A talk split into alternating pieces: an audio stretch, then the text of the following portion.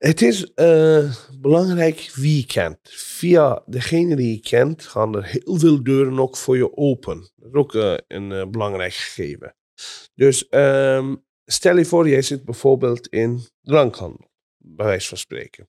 Nou, dan moet je zorgen dat je bepaalde netwerken hebt. Je kan binnenkomen bij Mitra, bij Gal en Gal, bij Volks, bij tegen andere groothandels. En daarvoor, of je hebt je eigen netwerk, of je hebt vrienden om je heen, of mensen die je kent om je heen, waarvan je hun netwerk gebruik van kan maken, die de deuren voor jou openen. Een concreet voorbeeld noemende. Ben je met een telecomzaak, geldt hetzelfde. Ben je met een dropshipment, geldt hetzelfde. Dus je moet ook zorgen dat je vaak met mensen omringd wordt die heel sterk zijn. Het zij financieel sterk, het zij eh, fysiek sterk, het zij netwerkmatig sterk.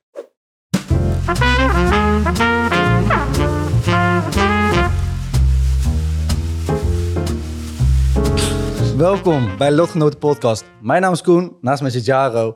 En vandaag zijn we bij Salar Azimi. Dankjewel dat wij hier bij jou thuis opnames mogen maken. Hoe gaat het vandaag? Allereerst eh, welkom in eh, Kasteel de Elderschans. En eh, ik weet dat jullie veel moeite hebben moeten nemen om hier te raken van Hoog Holland, om het zo te zeggen. Maar het is gauw van Amsterdam en die kant er drie uur rijden hier. Ja. En nou ja, het is druk geweest de afgelopen periode. Ik ben net terug sinds vannacht van een reis van Parijs. Ja. En goed, ja, wij zijn er eenmaal en uh, belofte maakt schuld. Dus gaan we vol gas geven. Ik ben wel de laatste tijd heel erg moe geweest met allerlei projecten. Nieuwe gebouwen kopen, verbouwen.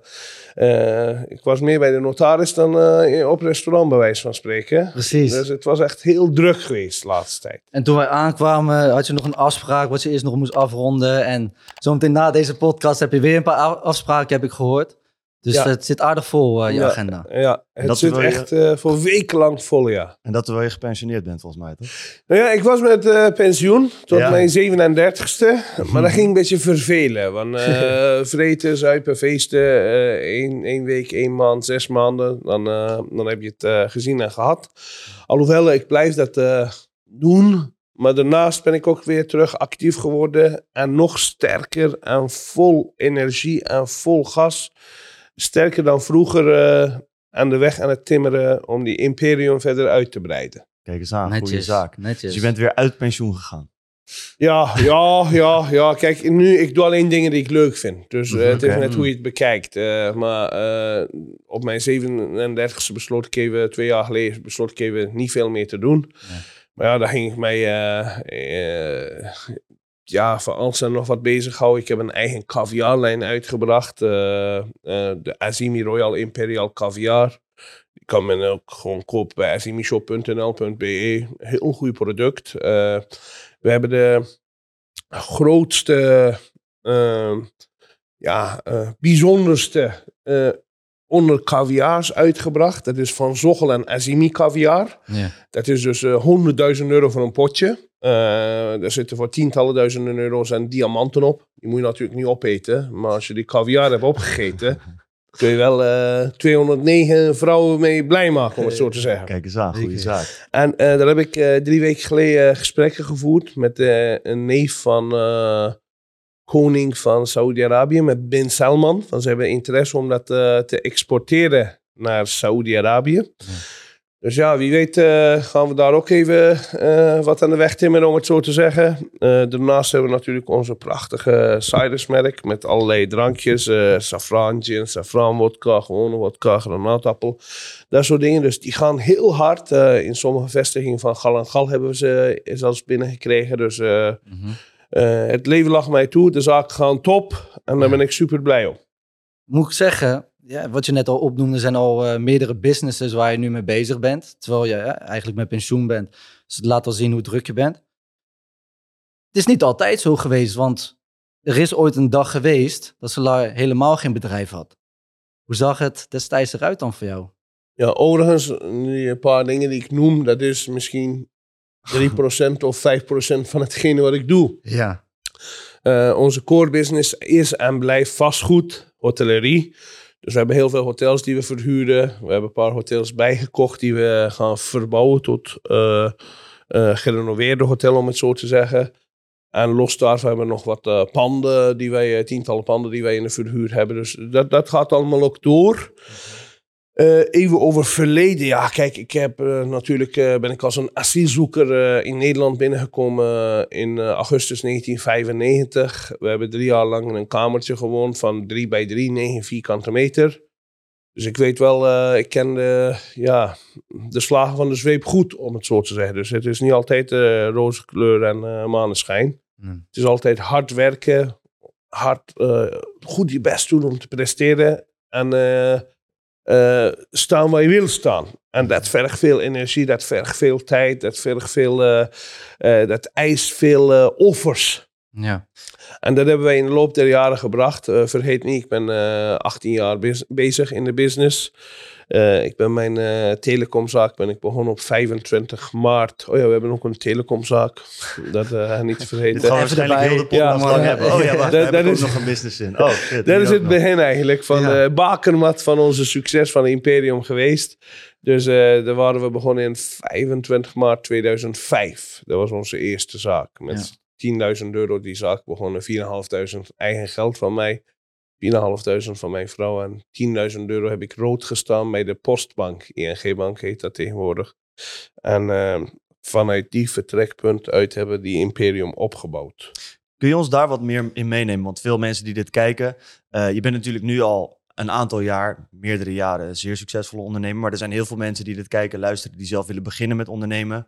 Maar vaak juist die beginfase, die eerste vijf jaar, zijn het meest uitdagend uitdagend, want daarna gaat het rollen en dan zie je vaak wel dat het steeds makkelijker, wil ik niet zeggen, maar dat er steeds meer kansen komen. Hoe zag voor jou het eerste jaar ondernemer eruit? Hoe ben je bij het idee gekomen om zo'n telecombedrijf te beginnen? En hoe ga je vervolgens zorgen dat dat een succes wordt? Nou, vijf jaar is overigens heel lang. Uh, dus ik zou eerder zeggen van één, max drie. Mm uh, in die tijd moet je toch uh, een beetje power uit de grond kunnen stampen.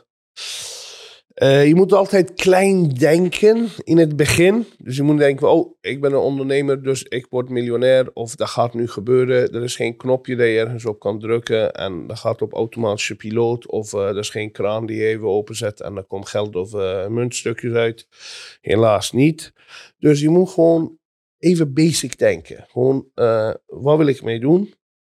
vanuit niets een imperium proberen op te bouwen. Tegenwoordig heb je een gsm. Dat is uh, voor veel mensen kantoor, om het zo te zeggen. Daar kun je veel geld mee verdienen.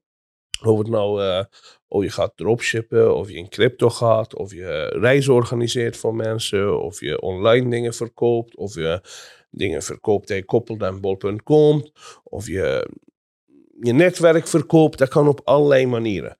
Maar iedereen, of je nou miljardair bent, triljardair bent, wat je ook bent, ooit is die met nul begonnen. Dus heel klein begonnen. En anders ook, uh, uh, wat ook gebeurd is, bijvoorbeeld dat hij die Imperium uh, van vader heeft gekregen. Of van, van een familie heeft gekregen. Dat kan natuurlijk ook. Dat behoort ook tot de mogelijkheden.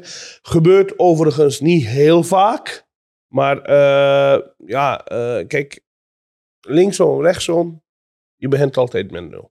En bij het opbouwen van zo'n imperium moet je denken van... Ja, hoe moet ik je uitleggen? Dat is iets heel moeilijks. Want dat ligt eraan mhm. in wat voor branche je gaat uh, starten, wat je precies wil. Want dat heeft ook te maken met de doelstelling van de persoon. De een die wil miljoenen opbouwen, ander wil gewoon geen werkgever hebben, eigen baas zijn. Dus die vindt het al succes als die één goed draaiende zaak hebt. Die gewoon, s ochtends gaat hij, s'avonds sluit hij de zaak, gaat hij naar zijn vrouw. Uh, drie, vier keer per jaar op vakantie. Leuke auto.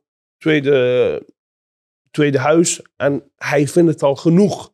Maar de andere, die heeft al tientallen huizen, panden, hotels en, enzovoort. Maar die wil nog verder die imperium uitbreiden. Mhm. Dus er is niet echt een formule dat je zegt van oké, druk op een knopje en iemands leven is succesvol uh, geworden. Maar wees zuinig, wees slim Bouw een netwerk op en gebruik de tijd om in stappen progressie te boeken en de weg omhoog te vinden. Wou jij al, toen je begon met je eerste business, dacht je al van ik ga miljonair worden? Of dacht je gewoon van nou, laten we gewoon beginnen bij het begin en we zien wel waar het eindigt. Nee, ik was van heilig van overtuigd dat ik miljonair ging worden. Er was geen, eh, in mijn hoofd ook, of mentaal was ook geen discussie over mogelijk. Dacht, eh, voor mijn dertigste ga ik miljonair worden. Ik begon op mijn 22ste en ik was miljonair op mijn 26ste. Dus relatief had ik het sneller gedaan dan ik in de eerste instantie in gedachten had. Dus dat is even mijn verhaal. Maar eh, als je voor jezelf begint, hoeft het ook niet altijd zijn dat je als doelstelling hebt om miljonair te worden. Hè? Laatst sprak ik bijvoorbeeld iemand, eh, die kon een grote verzekeringsmaatschappij overnemen. En hij heeft ook de eh, capaciteiten in mijn beleving om dat te doen. Hij zegt, ja, maar daar heb ik geen trek in. Want eh, nu, eh, ik ga lekker op vakantie, ik heb goed leven, stressloos, zonder hoofdpijn. Waarom zou ik het doen? Nou, dat is ook een mindset. betekent niet dat de ene beter is dan de andere. Het heeft te maken met de personen en hun gedachten. En die moet je in alle tijden respecteren. Hoe is dat bij jou ontwikkeld dan? Want je begint op je 22ste. Dan heb je het doel, ik wil miljonair worden. Inmiddels ben je multimiljonair. Je had bij die eerste of die tweede miljoen ook kunnen denken. Ik ga ook gewoon genieten van vakantie. En wat is dan nu je doel? Want je bent nog steeds actief. eh, je bent een druk eh, gepensioneerde, zeg maar. Wat is nu je doel? Waar wil je nu naartoe werken? Kijk, ehm, ik wilde miljonair worden en ik was heilig van overtuigd dat ik het ging worden. Maar eigenlijk de weg naartoe is veel mooier en sexier dan als je het eenmaal hebt bereikt. En wat bedoel ik ermee? Als je eenmaal die miljoenen hebt, dan is dat gewoon een, eh, ja, hoe moet ik je uitleggen? Is gewoon, jij wint eraan. Dat is niets bijzonders. Eh, dus eh, wij wouden de eerste keer Lamborghini hebben. Nou, dan had ik voor mijn dertigste week Lamborghini. Maar dat, dat, dat hebben en die kick en de adrenaline om dat te krijgen, te kunnen kopen, was veel leuker. Nou, toen had je dat. Nou, dat is een blik ijzer. Die rij je gewoon de tuin op. Oké, dan heb je een Lamborghini. En de eerste drie dagen is leuk. Je geeft gas en je doet een keer eh, leuke dingen. Een beetje, eh, ja, lol trappen. Maar na vierde dag, vijfde dag gaat het stapsgewijs de gewenningsverschijnsel in. Dus dan is het niet meer zo bijzonder. Dan heb je het eenmaal. En dat is met de miljoenen ook zo. Dus de weg naartoe is heel mooi. Maar als je het hebt, ja, dan win je eraan.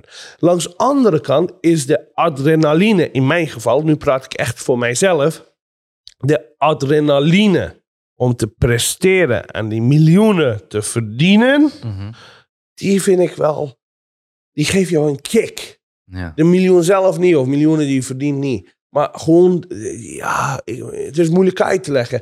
Die prestatiedrift Mhm. op zich, dat geeft de voldoening. Niet die oude papier die in je broekzak zit. Ook al is het heel eh, machtig, Ja. eh, geld maakt gelukkig, je kan veel mee bereiken, niks mis mee.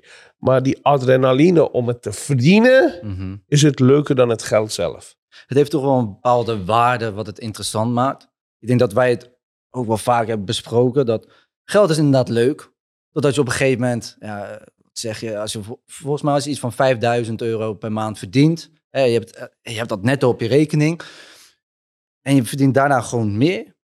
Dat verschil gaat niet echt, eh, echt, echt wat doen in je leven. Misschien een leukere auto, misschien Ja, een grotere 5000 huis. is vandaag de dag niet veel geld. Hè? Die is zo op, hè, bij wijze van spreken. Ja. Eh, Salar vandaag nog uitgegeven. Dat heeft Salar vandaag nog uitgeschreven. Nou, het gaat meevallen. Ik ben eh, in tegenstelling tot vele denken, eh, eh, kost het leven mij niet veel geld als de meesten denken. Nee, dat vind ik ga wel- jou een keer iets bijzonders vertellen aan jullie. Misschien hebben ben jullie dat nog nooit gehoord. Dat is echt, echt, echt apart. Maar Primeur. dat is wel feit. Dat is mijn levenservaring. Het hebben van het geld in jouw broekzak, of op jouw creditcard of bankpasje, of hoe je het wil noemen. Het hebben van het geld is al meer dan voldoende om zoveel mogelijk te krijgen dan de meeste anderen. Wat bedoel ik ermee?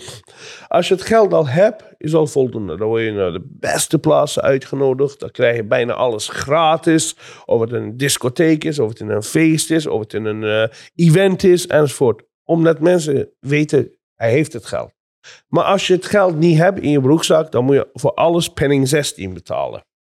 Eh, toprestaurant met een wachtlijst van drie maanden. Als meneer X belt, die heeft het geld in zijn portemonnee, die belt. eh, beste man, ik wil een keer langskomen. Oh, dat is meneer X als voorbeeld. Nou, dan gaan alle dagen open. Alle deuren gaan dan open. Dan kun je gratis aanschuiven, kun je te eten, drinken. Kan die allemaal niet op. Maar dan belt iemand, eh, meneer I, om het zo te zeggen. En die doet al zoveel moeite en zoveel moeite. En na drie maanden, eh, vier maanden is hij aan de beurt. En dan moet hij de penning 16 nog betalen. Extra kosten, dit, dat, toeslag, sila.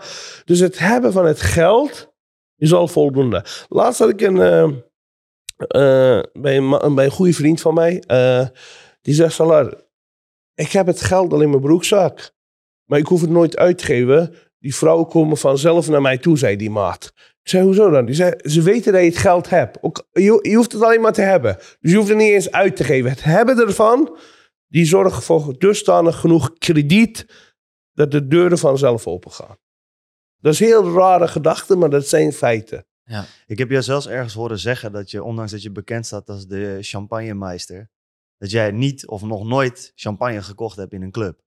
Dat is absoluut waar. Ik, ik weet niet hoeveel duizenden flessen ik eh, ontpopt heb. eh, in Monaco. Saint-Tropez, Ja. Istanbul, eh, Dubai, Amsterdam, Mhm. Antwerpen, noem maar op. Duizenden flessen zijn gekraakt. Ja. Maar ik heb afgelopen tien jaar nog nooit in een discotheek voor een glas cola of water of champagne hoeven of mogen betalen. Sterker nog, ik ga ook nergens naartoe als ik niet uitgenodigd ben. Ik, dus, ik ga alleen op uitnodiging. Dus je wordt bijvoorbeeld uitgenodigd voor een club in Dubai. Dat is de enige reden om daar naartoe te gaan voor jou.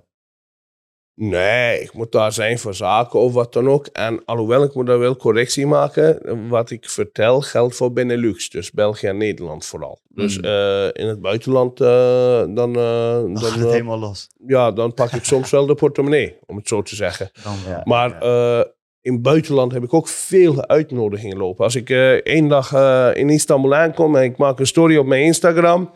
Nou, dan zitten de DM's vol met eh 30 uitnodigingen. Maar ik kan ook niet overal op ingaan. Ik moet die persoon een beetje kennen. Of in ieder geval een... Er moet een connectie zijn. Of iemand zijn die, die van mijn kennissen die hem kent bijvoorbeeld. Of, of wat dan ook. Ik kan niet gewoon naar de eerste beste tent met een wildvreemde naartoe gaan, bij wijze van spreken. Maar ik krijg heel veel uitnodigingen. En eh, dat is wel leuk voor die mensen ook. En zij gebruiken ook mijn netwerk. ja. Want netwerk is volgens mij een groot ding, toch? In, zeg maar, ik hoor jou vaak over netwerk. Je zegt net al, je bent toen je 22 was, ben je begonnen. Nou, we zijn nu een hele tijd verder en je hebt een hoop succes weten te realiseren. Is netwerk daar, daarin dan ook echt een heel erg belangrijk onderdeel geweest voor jou? Netwerk is heel belangrijk. Waarom? Ik ben vandaag, dat ga ik zo uitleggen, ik moet even snuiten, ik ben Ja, vandaag niet op mijn best. Wat ik zeg, eh, enorm verkouden, maar eh, deze een normaal mens had het al afgezegd. Maar ik ben Ja, niet van wat dan ook. We zijn eh, dankbaar dat je alsnog met ons wil zitten. Dat is bijzonder. Graag gedaan, graag gedaan. Jou steekt even een sigaartje aan. Binnen. Zonder te vragen. Nee, dit is dat. ja. Nee, nee, dat is grappig. Kijk, laat me gelijk weer as- eh, asociaal lijken hier. soms in jouw leven moet je contra dingen doen. Dus als je verkouden bent, moet je een keer een sigaartje aansteken. Ja. dan eh, zorgt dat eh, voor extra stimulans of juist anti-stimulans. Kijk, Precies, nicotine maakt je weer beter, hè? dat is de belangrijkste wijsheid die we deze podcast meegeven. Als je niet helemaal fit bent, moet je een sigaartje roken. Daar word je fit van. Nou, dat hoor je mij niet zeggen. maar ik bedoel, soms moet je dingen doen die je juist niet hoort te doen tijdens bepaalde momenten. Mm. Dat is de gedachte. Ik onderbreek de show even, want als ondernemer kun je niet zonder NordVPN. Nee, geintje, dat is natuurlijk niet zo. Maar ik onderbreek het even, NordVPN. Inmiddels weten jullie allemaal waar het goed voor is. Porno kijken in Dubai. Nee, zonder gekheid. Eh NordVPN, sponsor van deze aflevering, gebruik ik zelf nu al maanden. Super fijn. Wat kun je met NordVPN doen? Je kunt je IP-adres verplaatsen naar andere landen. Resultaat daarvan is dat je uh, abonnementen kunt afsluiten in andere regio's. Zo is bijvoorbeeld YouTube Premium, wat in Nederland ruim 11, 12 euro per maand is, in Turkije 1,50 euro. Dat geldt ook voor Spotify, dat geldt voor Netflix en er zijn nog veel meer abonnementen waar je dat op kunt doen. Dus sluit NordVPN af. Het kost iets meer dan een kop koffie per maand, of volgens mij niet eens meer dan een kop koffie, want Starbucks is fucking duur deze dagen. Um, dan sluit je het af. Met NordVPN zet je je locatie in Turkije. Daar sluit je YouTube Premium af. En dan betaal je 1,50 in de maand. Bestaar je fucking veel geld. Je kunt alle video's, meditaties en dingen op YouTube bekijken. Zonder onderbreking van advertenties. Iets waar jij helemaal ziek van wordt. Waar ik ook helemaal ziek van word. Um, daarnaast, wat kun je nog meer doen? Veiliger het internet gebruiken. Um, voetbalwedstrijden van andere landen bekijken. Je kunt er van alles mee doen. Maar waarom vind ik het super nice? Omdat ik gewoon lekker cheap YouTube Premium kan checken niet het gevoel heb dat ik genaaid word. Plus, heel fijn, je kunt de podcast luisteren terwijl je telefoon dicht zit met YouTube Premium. Je kunt gewoon je beeldscherm afsluiten. Heb je nou iets waarvan je zegt, dat wil ik zien omdat we iets aanhalen? Bap, beeldscherm open, daar is het. Dat ga je op Spotify niet hebben, op YouTube wel. Super chill. Dus klik op de link in de beschrijving. Wij hebben een speciale actie. Je krijgt volgens mij drie of vier maanden gratis. Dat krijg je nergens anders. En een prijs van een kopje koffie per maand. Dus klik op de link in de beschrijving. Word lid van NordVPN. Dankjewel voor het sponsoren. En we gaan terug naar de aflevering. Maar vertel, netwerken. Waarom is dat nou zo belangrijk? En ook welke rol heeft dat voor jou dan gespeeld in je succes? Hoe heeft zich dat geleend?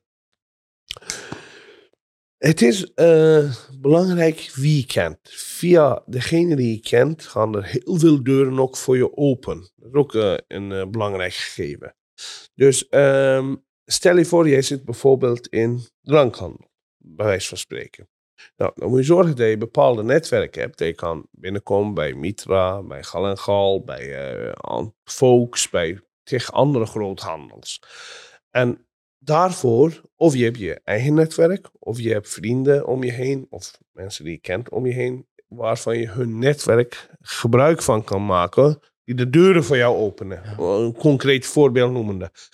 Ben je met een telecomzaak, geldt hetzelfde. Ben je met een dropshipment, geldt hetzelfde. Mm Dus je moet ook zorgen dat je vaak met mensen omringd wordt die heel sterk zijn. Het zij financieel sterk, mm het zij uh, fysiek sterk, het zij netwerkmatig sterk.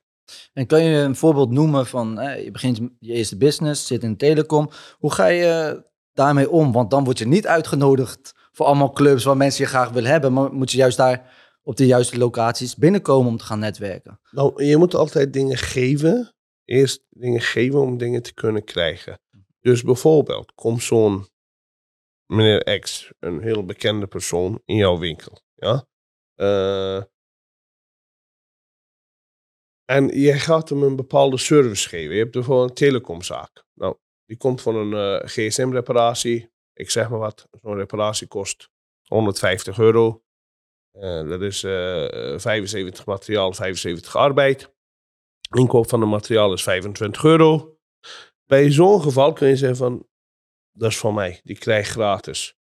En dat zal misschien vijf van de zes keer een ex opleveren. Dan zeggen ze dankjewel en die schudden jouw hand en die zijn weg. Mhm. Maar die ene keer dat het wel iets oplevert, bij, je moet wel weten aan wie je geeft. Hè? Dus dat is wel het belangrijkste. En stel je voor, uh, ik zeg maar wat, Marcel Boekhoorn, die komt binnen in jouw winkel. En die heeft dringend iets nodig. Nou, en je helpt die gratis. Nou, dat kan jou zo miljoenen opleveren als er iets bloeit, als iets, iets, iets groeit van die business, dus uh, van, van, van, van die kennismaking enzovoort. Dus daarom moet je slim mee omgaan, met wie je omgaat, hoe je omgaat, wat je kan weggeven, wat je juist absoluut niet moet weggeven. En wat je weggeeft, die verdien je via anderen terug. Dat is het probleem niet. Dus je moet een gunner zijn, maar ook bewust kiezen met wie je omgaat, hoe je mee omgaat. Uh, om op die manier je netwerk uit te breiden. En een belangrijk ding, sorry dat ik je onderbreek, dat daarbij denk ik ook komt, hè, voor de mensen die dit luisteren, is dat je ook al voor jezelf, je moet ook waardevol zijn al. Want wat je zegt, jij hebt een telecomzaak, iemand heeft iets van jou nodig of jij kunt die persoon ergens mee helpen. Dus het eerste wat je moet hebben is bij jezelf ook wat waarde creëren. Want ja, sommige natuurlijk. mensen, ja, die studeren en die zeggen dan, hé uh, hey, Salar, uh, zal ik anders je trakteren op een koffie en dan kunnen we een keertje samen gaan zitten. Ja, dan denk je, een koffie kan ik zelf genoeg van kopen. Dat wordt een moeilijk verhaal, want tegenwoordig als je via www.salarazimi.nl mij boekt, ben je al eh, uit mijn hoofd 2000 euro per uur kwijt, ex-BTW. Dus eh, die koffie, dat, eh, dat gaat hem niet worden. En, eh, maar uh, terwijl jij zegt, dat klopt wel. Uh, je moet natuurlijk iets te bieden hebben. Dus stel je voor, je, je, je hebt een mini-restaurantje. Geef een keer vaker etentje weg. Mm -hmm. Die eten, die verdien jij in tig meerdere fouten terug als een keer iets moois bloeit. Heb jij een autoverhuurbedrijf en dan komt een bekende of een YouTuber of een, weet ik het wat, Instagram of een vlogger of, of een, iemand waar je denkt van, daar kan ik iets zaken mee doen. Geef week je gratis die auto weg in plaats van te innen. Op termijn ga je veel meer profijt van hebben. Dat betekent niet dat iedereen die binnenkomt alles weggeeft. Nee, je moet wel nogmaals wel weten aan wie je iets weggeeft. En bij de juiste personen iets weggeven, uh, was dat al iets wat je in gedachten had? Of hoe ben je daar aangekomen? Nee, dat is een voorbeeld. Hè. Kijk, ja. dat is, hij vroeg over het netwerk. Ja, dat precies. is een voorbeeld. Mm. Dat, moet je, dat moet je gewoon uh, uh, voelen. Dat is niet iets van uh, vanaf morgen ga ik aan iedereen, Jan Alleman, allerlei dingen weggeven. Daar, daar, daar bereik je niks mee. Maar wat ik mee bedoel te zeggen is, je moet je netwerk uitbreiden door goede mensen mee om te gaan. Mhm. Mm -hmm. En ook weten hoe jij je netwerk verder uitbreidt. Dus via die leer je die kennen, via die leer je weer die kennen. Dus zo breid je het op termijn uit. Denk jij dat jouw succes afhankelijk is geweest van hoe jij je altijd gewoon gedraagt en je overtuigingen en je geloven? Dat je altijd al zo bent geweest? Of is dat, heb je dat echt aan moeten leren? Kijk, succes uh, boeken en bereiken heeft meerdere factoren. Ja? Uh, je kan niet, als jij niet alle factoren hebt meegehad, kun je niet grote successen boeken. Daarbij komt bijvoorbeeld het doorzettingsvermogen. Je moet altijd hard werken, verstand op nul, gas geven. Uh, dat is een belangrijk issue. Uh, los daarvan, uh, je moet ook geluk hebben. Maar goed, geluk kun je, moet je ook afdwingen. Hè? Geluk komt nooit bij jou aankloppen van hier ben ik door de deur open. Nee, geluk moet je afdwingen. Dus uh, je moet op de juiste moment op de juiste plaats zijn. En je moet goede mensen om je heen kennen. Je moet proberen met allianties samenwerken. Het zijn met je broer, met je familie, het zijn met beste vriend, schoolgenoten, wat dan ook. Dus als jij. Één hand kan zich zijn eigen niet wassen. Maar als je met twee handen bent, dan wassen ze elkaar. Dus je moet altijd zorgen dat je op je sterkste bent. En dat kun je doen door goede mensen om, om je heen te verzamelen. Die, die, die een toegevoegde waarde hebben voor je leven. Dus uh, niet mensen die je tijd verdoven waar je niks aan hebt. Ja, dan kun je als tijdverdoving altijd een keer iets mee doen. Maar wat ik zeg is, als je zorgt dat je goed omringd bent door juiste mensen om je heen. Je dwingt de geluk af. Je doet goed je best. Doorzettingsvermogen. Als eerste komen, als laatste gaan. Uh, gas geven. Uh, altijd bij zijn. Je netwerk gebruiken. Dan kan het bijna niet fout gaan. Dan moet je het gewoon het geluk echt afdwingen. Kan je dat concreet maken voor de mensen die dit kijken, die begonnen zijn? Van wat zijn nou volgens jou zeg de top drie of vier dingen die belangrijk zijn als beginnend ondernemer? Van ga daarop focussen om succes te behalen. Want iedereen is tegenwoordig heel erg druk met snelle strategieën en tactiekjes en dat soort zaken. Maar wat zijn volgens jou de belangrijkste dingen? Kijk, die strategie en tactiekjes, de praatjes vullen geen gaatjes. Dus je moet je mouwen opstrepen en je moet gas geven. Dus je kan een prachtige strategie hebben en uh, alle dagen over praten. Maar uiteindelijk moet je het doen. Het zijn met je hoofd, het zijn met je handen. Uh, je kan bijvoorbeeld met een kleine startkapitaal vanuit je familie uit met iets beginnen. Het zij in iets kleins, het zij in iets uh, groots. Ligt eraan wat, wat, wat jouw achterban als lening kan geven. Maar wat ook belangrijk is, dat wil ik wel meegeven. Als jij leningen hebt van mensen om iets te doen, wees op tijd met terugbetalen. Schat het vertrouwen niet, want je komt elkaar tegen. Drie maanden later heb je een hogere bedrag misschien nodig. Jaar later wil jij misschien een grotere bedrag nemen. Als je eenmaal voor iets verpest, dan wordt het al moeilijk om het recht te zetten op termijn. Dus ik zeg maar wat, je hebt, een, je, hebt je vader een woord gegeven, je hebt uh, 5000 euro geleend om iets te beginnen. En je gooit met je pet naar en dat komt niet goed. Over drie maanden, als je 10 of 20 vraagt, dan gaat hij niet geven. Waarom? Je hebt al verknald. Dus maak goede afspraken en kom die afspraken na. Voor welke reden dan ook, kun je die afspraken niet nakomen, communiceer heel duidelijk, heel correct. Dat die persoon in kwestie wel weet van waar hij aan toe is. Dat hij niet verrassing geeft of gaat irriteren van, ja, eh, dit is afgesproken, die heeft het weer die afspraak geschonden. Die is afgesproken, die heeft weer... Dan, dan, dan werkt de averechts en maak je veel kapot. Dus eigenlijk, als ik het goed begrijp, je focust heel erg op de mens. Dus als jij als ondernemer aan de slag gaat, zorg dat je afspraken nakomt. Dat je duidelijk communiceert. Dat je een goed netwerk opbouwt. Maar dat je ook waardevol bent voor dat netwerk. Want Absoluut. dat merk ik ook veel om me heen. Tegenwoordig ziet iedereen netwerken als laat ik waardevolle mensen om me heen opbouwen waar ik wat van kan krijgen. ja, Zo maar wat ik jou hoor zeggen. om eh, krijgen. Je moet juist om geven. exact. En dan zul je vanzelf merken dat als Ja. je geluk hebt en de juiste mensen er zijn, dat je op een gegeven moment terugkrijgt. Ja, Maar dat is belangrijk, want ik denk dat er veel, zeker jongere mensen die snel succes willen en denken dat het allemaal eh, in eh, één nacht over glad ijs is, dat, dat het dan lukt. Maar ja. dat, ik denk ook, misschien 99% van de, van de mensen zullen denken van, oh, ik moet een mooi netwerk bouwen, want dan kan ik dit krijgen, dat krijgen, dat krijgen. Nee, je moet juist andersom denken. Je moet in je leven veel geven. En dan, dat krijgen komt vanzelf wel naar je toe. Mhm. En als je met goede mensen omgaat, die eh, ja, geweten hebben, ja, dat- dat, dat gaat helemaal goed komen. Dus dat is het punt niet. Hoe ging dat bij jou in het begin? Want je hebt dan eh, wat, uit mijn hoofd 25 maart 2005 Ja. heb je je telecomzaak geopend. Klopt. Ik heb mijn research gedaan. Je staat de eerste dag in de telecomzaak. Wat gebeurt daar? Had, was het de eerste dag al dat je zegt, hey, dit is de juiste keuze geweest. Ik zie dat de mensen binnenkomen, het gaat goed. Of was je na de eerste week dat je eigenlijk dacht, kut, sorry, dit gaat eigenlijk helemaal niet zoals ik had verwacht. Nou, dat is een heel goede vraag. Dat heeft nog nooit iemand aan mij gesteld. Want dat, haalt toch mooie herinneringen bij mij op. Ehm, kijk, eh, de eerste dag, eigenlijk ehm, de drie dagen ervoor, was ik dag en nacht met familie, met vrienden, straat in, straat af en het flyeren. Ik had een bepaalde eh, actie bedacht. Dat was, ik, ik, ik ga dat nooit meer vergeten. Dat was met Orange. Tegenwoordig heet dat T-Mobile. Met Orange, ik dacht, ja, ik moet toch iets opvallends doen. Eh, ik ga net beginnen, ik ben 22. En ik had een iets van 500 euro bonus op, een, eh, op, op die abonnement van 42,50 euro per maand. Eh, en dan had je zoveel minuten bellen en zoveel sms'jes. Internet en al, die had je toen niet. MB's en al, dat bestond niet.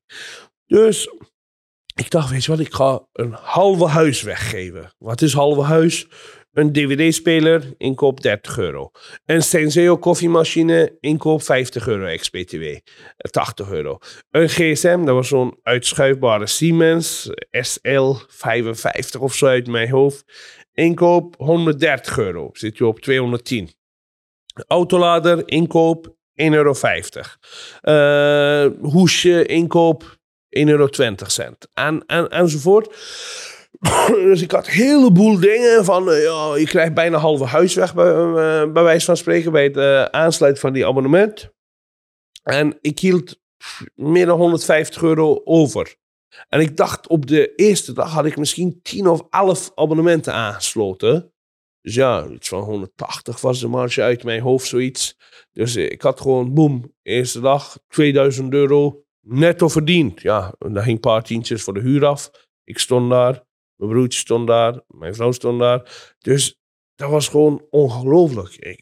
Je kon dat moeilijk beseffen op die dag. Van, ik had ook heel de nacht niet geslapen, flyeren, flyeren. De, die straat van die dorp. En we moeten nog naar Groede, we moeten nog naar Biervliet, we moeten nog naar Breskens, Oostburg, eh, Katzand, al die dorpen, gehuchten, noem maar op. Dus, ehm, dus ik dacht, ah, dan ga je heel de maand zwoegen als een werknemer destijds voor 1200 euro eh, netto. En ik zit hier, ik heb een beetje hard gewerkt, ik heb 2000 euro verdiend. Hup, dat kan toch niet? Dat is niet realistisch. Volgende dag. Volgende had ik weet ik het wel, zeven abonnementen of iets dergelijks. En elke dag, boom, boom, boom. Ik geloof dat ik eerste maand al, ik- denk, meer dan 30.000 euro had verdiend. Eh, alle kosten eraf voor 40.000 verdiend. Dus ja, dan ging je, ja, dacht je van, nou, hoe kan dat nou? Dan ging je ook stomme dingen doen. In het begin heb ik ook stomme dingen gedaan. Ik ben naar Holland Casino geweest. Ik heb een keer eh, tientallen duizenden euro's verloren, eh, bij wijze van spreken, toen in 2005. Ja. Oké, nu zijn we ook genezen, niet meer naar casino om te gokken, bijvoorbeeld. Mhm. Nou, ehm, dan ging ik eh, een paar maanden later, en dat geld blijft maar komen. hè. Iedere, iedere maand, boom, 30.000, 30.000. Rijtjeswoningen bij ons in de buurt. Die kost iets van 60.000 toen, 65.000 als je van een faillissement kocht of van een scheiding of eh, iemand die snel zonder voorbehoud van financiering geld wou hebben binnen een weekje passeren bij de notaris. Dus daar ging een beetje eh, ja, van, van, van gekkigheid. Gewoon huizen kopen. Ah ja, Mm. twee maanden gewacht, hup, rijtjeswoning. Nog eens Ja. twee maanden, hup, rijtjeswoning. Nou, een keer eh likje verf en eh, wat gaan we doen? Verkopen? Oké, we gaan ver- verkopen. Of gewoon verhuren. Heel veel van die, van die panden wij... Laatst bijvoorbeeld, per toeval had ik één van die panden verkocht voor, uit mijn hoofd, 145.000 euro. Mhm. Dus dan heb je voor 60 gekocht, 145.000 verkocht. En de loop der jaren heb jij op je inleg 12% rendement gehad. Een huur van, eh, ja, weet ik het, eh 700 euro bijvoorbeeld ongeveer. Dat is 8400 op jaarbasis. Dus je passeert de kassa twee keer. Je passeert de kassa één keer bij het innen van de huur. En één keer eh, met de waardestijging op het moment dat je gaat verkopen. Dus je, moet geluk hebben, maar geluk moet je afdwingen. Mhm. Dus dat is wat ik zeg. Maar hoe is dat verschil gekomen? Want je zegt dus eerst, je gaat lekker verdienen.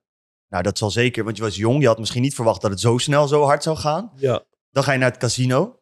Nou, daar verbras je je geld eigenlijk. Waarom ging je dan woningen kopen? Want woningen, zeg maar, waar het casino een hele slechte investering is, zijn woningen een hele verstandige investering. Is er iemand die dat tegen je gezegd heeft? Of hoe ben je daarbij gekomen? En gewoon je boerenverstand gebruiken. Hè? Want eh één keer was zo, ik, was, eh, ik had een abonnement verkocht en die man die was heel uh, zagrijnig. Dus ik zeg, ik ben altijd heel mensenmens. Op gemakje, weet je, praten. oh, drink wat van mij, weet je wel.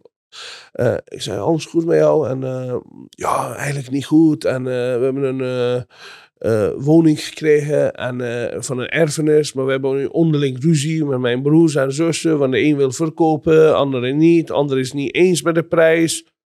Zeg, maar hoe bedoel je nou? Ja, eigenlijk, als het aan mij ligt, ik wil het voor 55.000 verkopen, ben ik van die hoofdpijn af.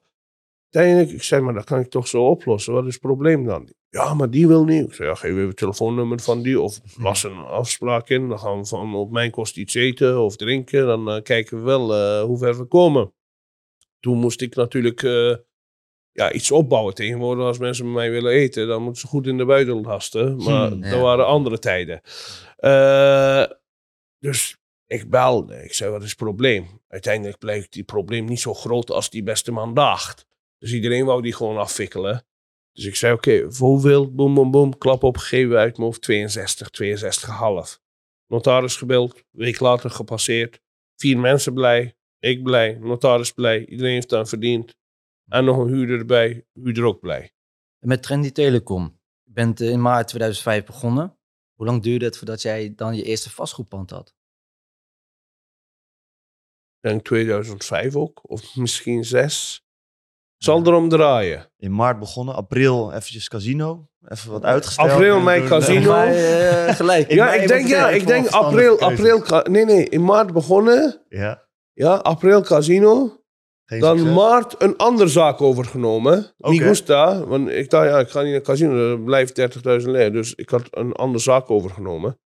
En in juni, juli geknald. Ik denk wel in 2005 eerste huis gekocht, Ja. ja. Hoe gaat het met die tweede zaak dan? Was dat ook een telecomzaak? Nee, die tweede zaak was een kledingzaak. Die had ik een beetje als hobby voor mijn vrouw erbij gepakt. Aha. Ja.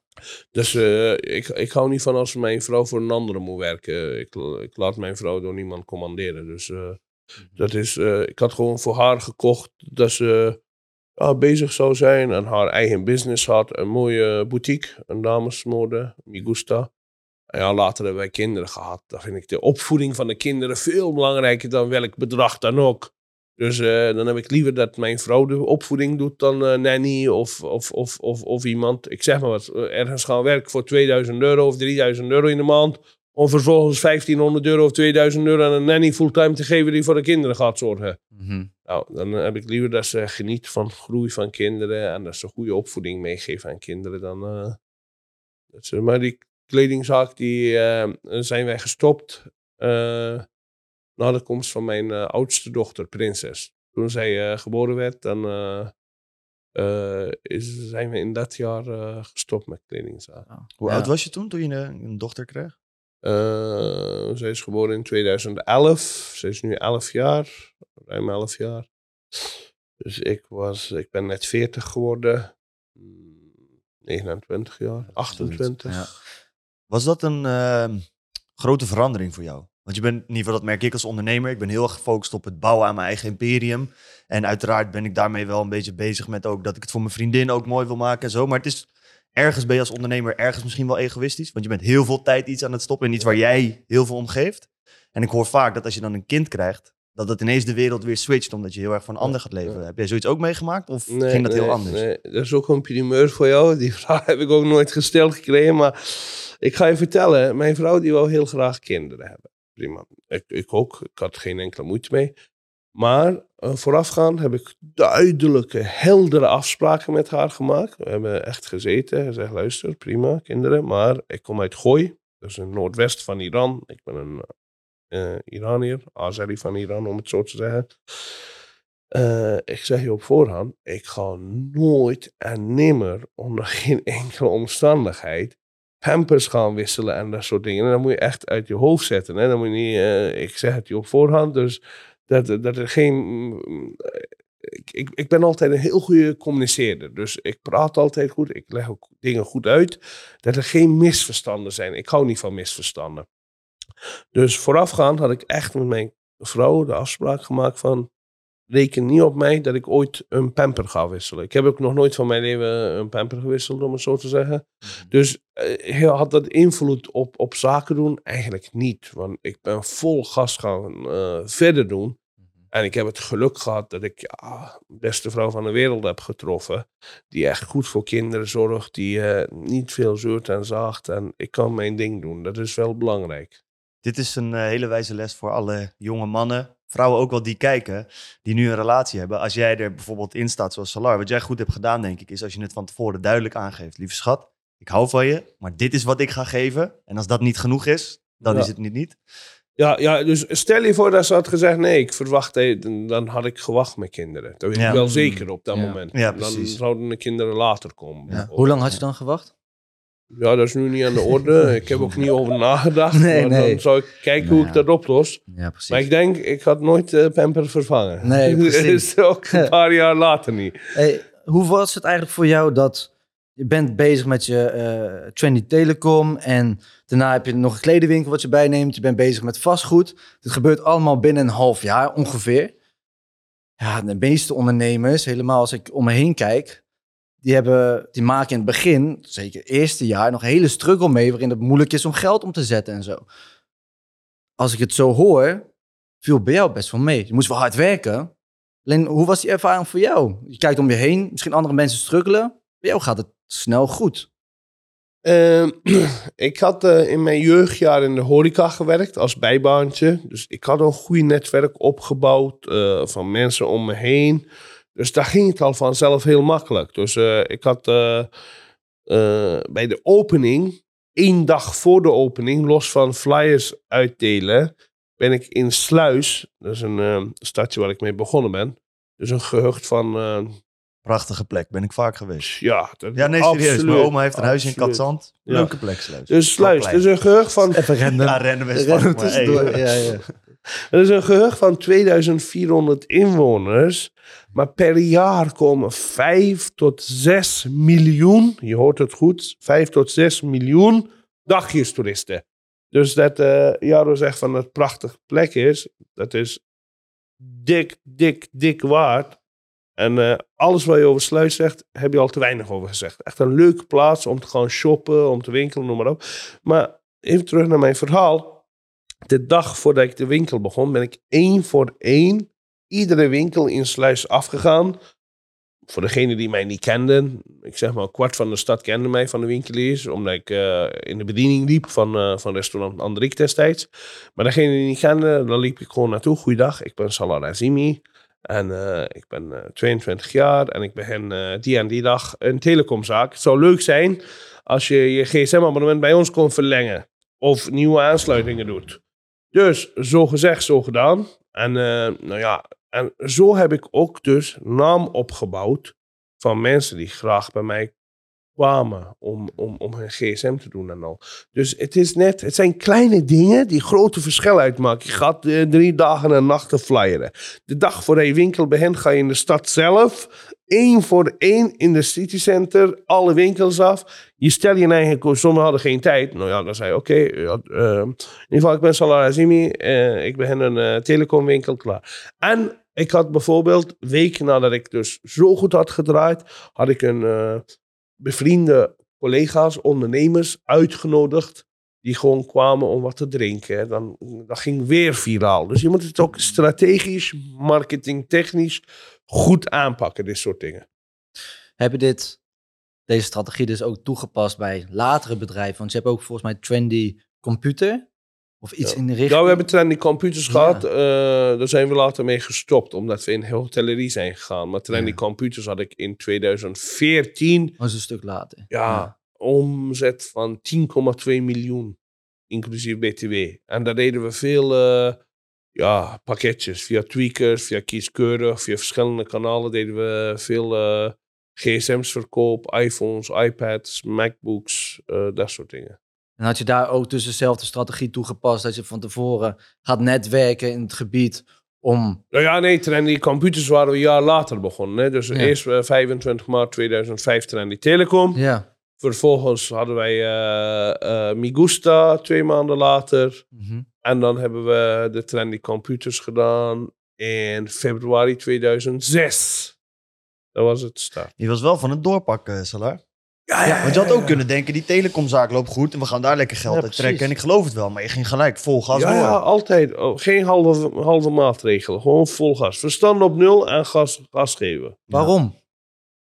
Omdat ik een bepaalde doel in mijn hoofd had. Ik wou imperium bouwen. Ik wou niet Piet Modaal zijn. Ik wou niet gemiddelde persoon zijn die, eh, die gewoon iets doet om van te leven. Ik ging Mhm. niet werken om te leven, om brood te hebben, om te eten. Ik ging, eh, ik ging, ik ging mijn stamboom veranderen. Mhm. Ik ging eh, dingen neerzetten die anderen onmogelijk acht neer te zetten. Het was belangrijk om gas te geven, verstand op nul en progressies boeken. Waar komt dat vandaan? Zeg maar, waarom die behoefte? Misschien omdat ik eh, ja, armoede heb gekend toen wij in het beginjaar in Nederland waren. Dat ik eh, mijn ouders wou trots maken. Dat ik hun zorgeloos wou maken. Dus eh, toen ik ook geld verdiende, ik gaf hun vakantie. Ik nam die mee op vakantie, leuke dingen. Wij zijn eh, zelf altijd eh, harde werkers geweest. Die, hebben zich kapot gewerkt. Net als mijn vader, ja, die is in de zeventig. Die is al lang met pensioen, maar vandaag de dag die helpt altijd nog handje mee als wij zaken hebben. We hebben ja, verschillende zaken. En mijn vader probeert altijd ongevraagd gewoon dingen te doen. Wat mooi. Dus het zit ook al in je, het harde werken. Ja, het is eigenlijk ingebakken. Gebakken. Het, is, eh, het zit in de aderen van mijn eh, lichaam. Het zit in de bloedgroep. Het zit in de DNA. Ja. dat harde werken, dat eh, presteringsdrift, dat imperium uitbreiden. Misschien ook omdat ik van Perzië ben, van Iran. Ooit hebben wij de grootste rijk gehad, van eh, China tot aan Italië. En eh, ja, misschien is dat ook iets met DNA te maken. Maar ik denk, kijk, iedereen heeft zijn capaciteiten. Ikzelf, eh, ik vind bijvoorbeeld de Nederlanders, echt, echt de oer-Nederlanders, die zijn zulke goede organisatoren, structureel, punctueel, tijdig. Dat zijn dingen die, die je bij allochtonen veel minder ziet. Althans, ik denk dat de allochtonen daar een beetje mee tekort schieten. Mhm. Oké, en je zegt dan, hè, het harde werk heb ik echt voor mezelf. Hè, zit in mijn DNA. Maar op een gegeven moment als jij een tweede business erbij hebt, hè, kan je niet in tweeën splitsen. Hoe heb je het op een gegeven moment gedaan met het uitbesteden Dat is wat ik zeg. Omring je met sterke mensen om je heen. Mijn broer en ik, we hebben nog nooit geld verdeeld. We hebben altijd alles samen gedaan. Tot op de dag van vandaag. Ja, als je ergens iets koopt en je gaat naar notaris, dan moet je het op iemand zijn naam zetten. Dus toevallig wie niet op vakantie is, wordt het op zijn naam gezet, om het zo te zeggen. Maar ehm, eh, vandaag de dag, alles wat ik verdien is van hem en andersom. En alles wat we uitgeven gaat ook van zijn zak of andersom, van mijn zak. Dus eh, dat maakt ook ons sterk, omdat je als familie één portemonnee hebt.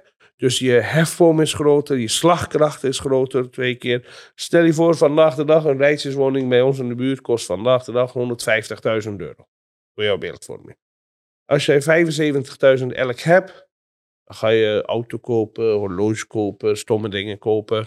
Zolang het niet voor belegging is, noem ik het stomme dingen. Als het voor belegging is, wat anders. Casino. Maar als je 100, eh, casino bijvoorbeeld. maar als je 150.000 hebt, Ja. ga je een eh, woning kopen, een rijtjeswoning, die verhuur je voor 900 euro per maand. Dan heb je 11.000 euro. Ja, dan heb je een mooi rendement van om nabij tussen 7 en 8 procent. En eh, die heb je ieder jaar. En die wordt ook ieder jaar duurder op termijn. Dus dan eh, heb jij topbelegging gedaan omdat je samenwerkt. Mhm. Maar doe je het alleen, dan is weggegooid geld.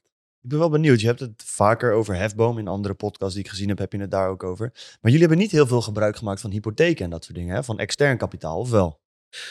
Nou ja, kijk, wij komen uit Iran. Mhm. Eh, daar ben ik geboren. Dus als je naam Iran hoort, gaan alle bellen bij de banken rinkelen. Mm. Vanwege de embargo en weet ik het wat voor politieke bullshit verhalen waar ik niks mee te maken heb eigenlijk. Ik ben als kind naar hier gekomen op 13-jarige leeftijd. En eh, ik heb een Nederlands paspoort. Mhm. En daarmee is basta. Dat is de theorie. Maar de realiteit is wat anders. Bijvoorbeeld bij het kopen van dit kasteel. Ik herinner me nog heel goed, echt heel goed. Ja, ik ging naar de bank, die keek naar mijn eh, eh, vermogen. En de een zei, ja, maar je kan qua waarde vier keer dit kasteel kopen. De ander zei, zes keer dit kasteel kopen. Ik zei, ik heb maar één keer nodig. Regelen jullie hypotheek, klaar. Dat is heel bijzonder, want om de week viel er een bank af. Op de uur, er was eentje goed bevriend geraakt met mij. Ik zei, maar ik zat daar bij jou. Jij zei zelfs, je kan zes keer dit kasteel kopen. Wat is jouw probleem? Ja, ja, we moeten toch afwijzen. Ik zei, ja, dat heb ik begrepen, maar wat is het echte probleem? Wat, ik heb blanco strafblad, nog nooit iets fout gedaan, dit, dit, dit, dit, dit. Toen, hè, praat ik over tien jaar geleden. Nu nog altijd natuurlijk blanco strafblad, maar ik bedoel, destijds zei ik van, wat is het probleem? Dus toen kwam de aap uit de. Ja, eigenlijk, ja, ik mag het je niet zeggen. Ik zeg maar, zeg even, even, we zijn nu tien jaar verder, ik ga ook geen namen noemen. Die zei, ja, je komt uit Iran. Dus je, je hebt de Iraanse achtergrond. En puur vanwege dat wordt hij afgewezen. Ja, ik ben niet iemand die gaat in een hoekje zitten huilen van "Eh, ik word gediscrimineerd of eh, dit, dat. Gewoon, eh, als we één klap krijgen, delen we er twee uit en gaan we harder en vechten om het onmogelijke mogelijk te maken. Uiteindelijk had ik het allemaal opgelost. Maar mijn achtergrond dat ik uit Iran kom, ja, je wordt gewoon gediscrimineerd waar je bij staat. Maar ik ben niet iemand die, dat, eh, die daar eh, in een hoekje gaat zitten huilen. Je moet harder werken om tegendeel te bewijzen. Gaat deze deur niet open, dan doe je de volgende deur open. Gaat die niet open, doe je de volgende deur. Als je hard je best doet, goed je best doet, je krijgt de deuren wel geopend. Eh, dat is algemeen bekend. Een paar jaar geleden zag je ook gewoon... eh, ja, Iraanse studenten, die mogen niet in eh, die en die universiteit in Twente. Want eh, ja, dat zou gevaarlijk zijn, want die zouden bijvoorbeeld eh, informatie kunnen doorspelen naar Iran op gebied van atoomagentschap of dat soort dingen.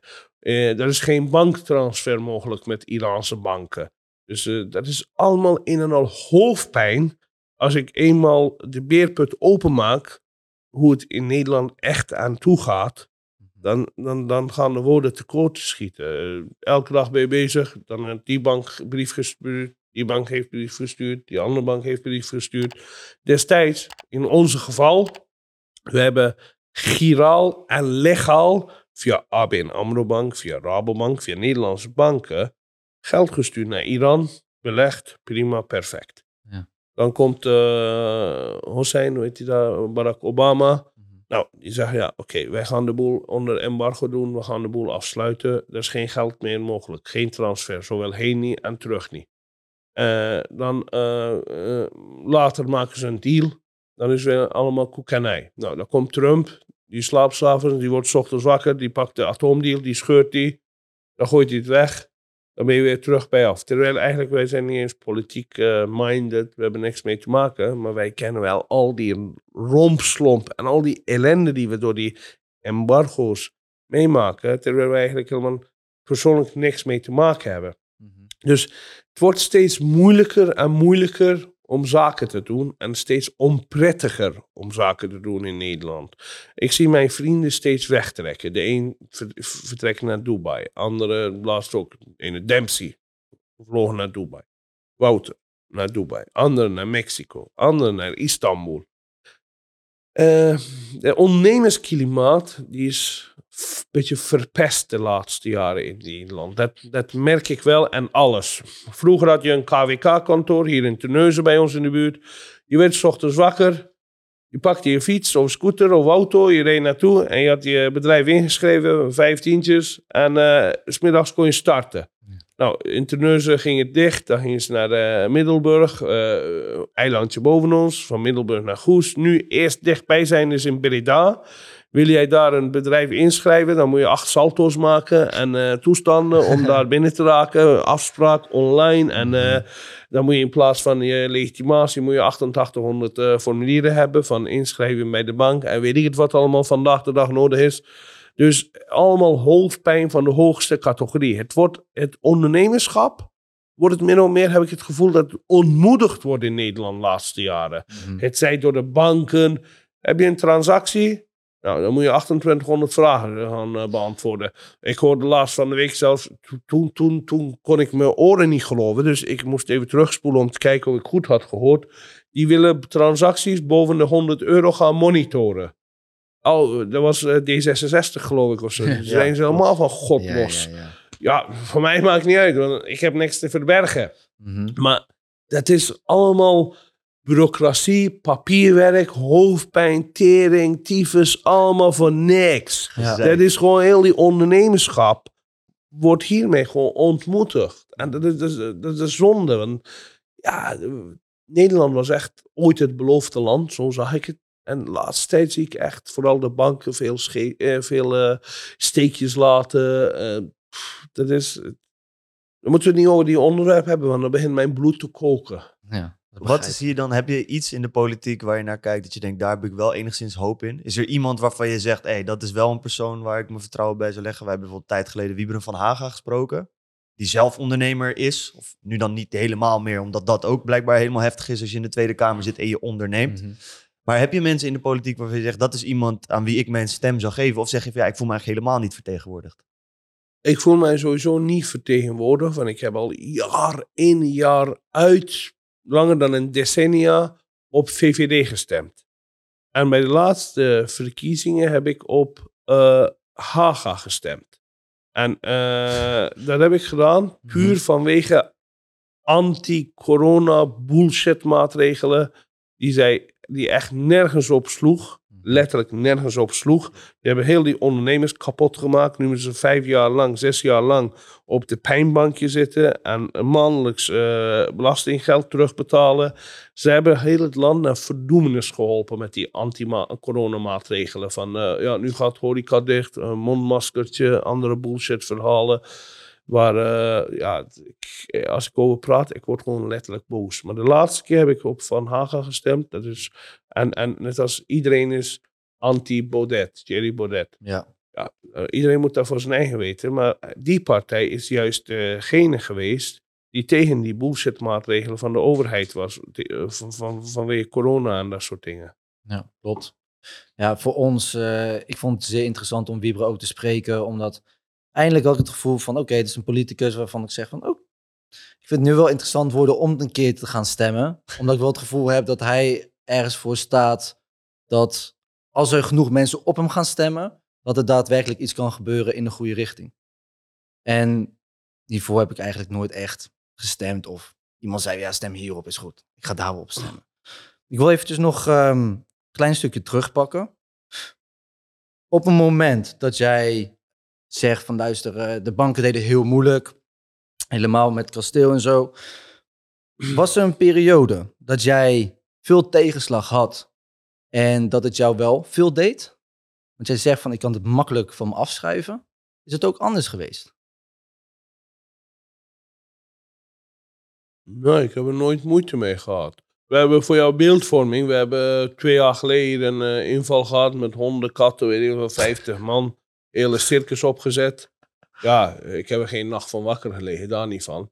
Maar dat soort dingen, die proberen ons te ontmoedigen. Kijk, wij rijden dikste auto's. Lamborghinis, Rolls Royce, Ferrari, Mercedes, eh, AMG, S. Ik heb twee S-klassen, een en een zwarte voor jouw beeldvorming. Ja, voor de mensen thuis ook. Je hebt niet die achter elkaar gehad. Je hebt al die auto's tegelijk, zeg maar. Ja, ja, ja. Die heb je gewoon nog altijd. laag gepakt. Nee, maar mensen denken misschien eerst de Lamborghini. Dan, nee, nee, Nee, nee, Je hebt nee. toch gewoon allemaal tegelijk. Ja, tegelijk, ja. Dus, eh, dat is allemaal leuk en aardig. En ik heb gewoon grote mond. Ik zeg gewoon waar het op slaat. Goed of niet goed. Ik zeg gewoon mijn mening altijd.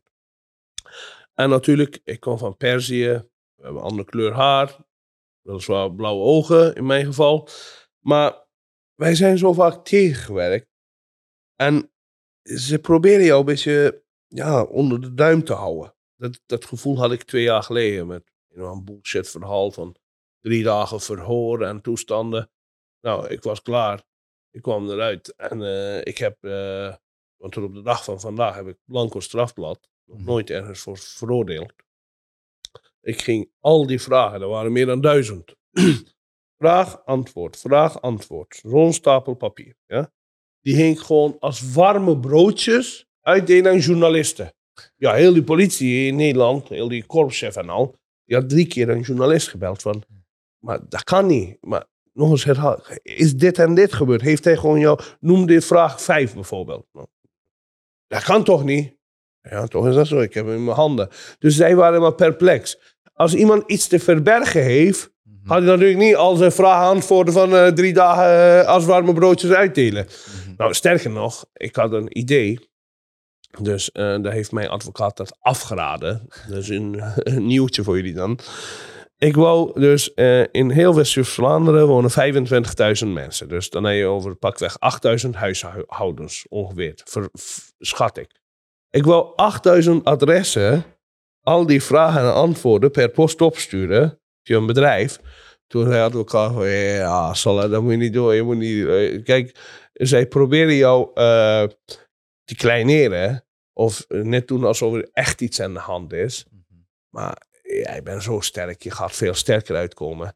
En je moet die mensen ook niet mee lastigvallen. Want ja, die mensen die hebben eigenlijk helemaal niks mee te maken. Die lezen het allemaal in de kranten. Ja. Maar ik zei, weet je hoe belachelijk het is? Dat gaat echt nergens over. Echt Mhm. nergens over. In, eh, tien jaar geleden had je niet die dag moeten handtekening zetten, maar eh, één dag eerder of één dag later. Of weet je, allemaal bullshit verhalen. Ja, want Dus kan je aan de luisteraars en kijkers uitleggen wat er nou precies is gebeurd? Wat er voorafgaand is aan, aan dit verhaal?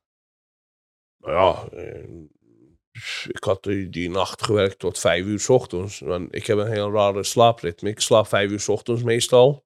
En ik word rond één uur 's middags wakker, één uur, twee uur. Dus ik was net eh, thuis. Ik was gaan slapen. En opeens ging de deur. En eh, dus ja, ik dacht, ik heb een alarmknop. En ik dacht, ja, ik ga even eh, wat eh, politie inschakelen. In drie tellen kan ik dat doen. Dus eh, ik kijk buiten het raam. Waren ze er al? En zolang dat, dat ik zag, zolang mijn oog reikte, zag ik gewoon politieagentjes. Dus ik zei, wat is dat? Want toen dacht ik, ik moest aan Frans Bauer denken, van Bananensplit. Ik dacht, ja, dat is een of andere grap. Hey, leuk, Ja, man. ik heb eh Zo gaan je geks gedaan. Ja, echt waar. ik dacht, ja, ja. oei, dus, toen moest ik lachen, want ik dacht, ik hoef ze niet te bellen, want die staan er al. En ik dacht, dat is niet één auto die net politie is, weet je wel. Dat zijn er, eh, dus ik doe open, heel rustig. Daar kwamen ze, ja, we hebben...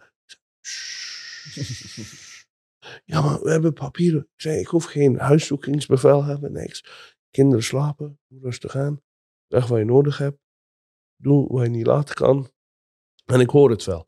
Ah ja, we moeten nu verhoren. Ik zei, ja, prima, waar gaan we naartoe? En dit, dat. Dus ik ben drie dagen op zo'n politiekantoortje in Middelburg verhoord geweest. Ja, ik kon ermee lachen. Eh, dus eh, ik, ik heb er ook geen één nacht eh, wakker van gelegen, om het zo te zeggen. Toevallig dat het nu ter sprake komt, want anders ik was dat vergeten. En, en, en weet je wat grappig is? Dat is, dat is zo absurd om het zo te zeggen. Maar door heel die actie, wat ze hebben gedaan, hebben ze mij veel groter gemaakt dan ik al was op dat moment. Dus daar hebben ze indirect allerlei deuren voor mij geopend.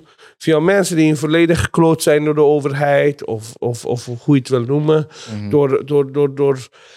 Ja, dit, dit is eigenlijk... Ik ben ze... Ja, dat klinkt een beetje raar misschien. Maar ik ben ze ook dankbaar.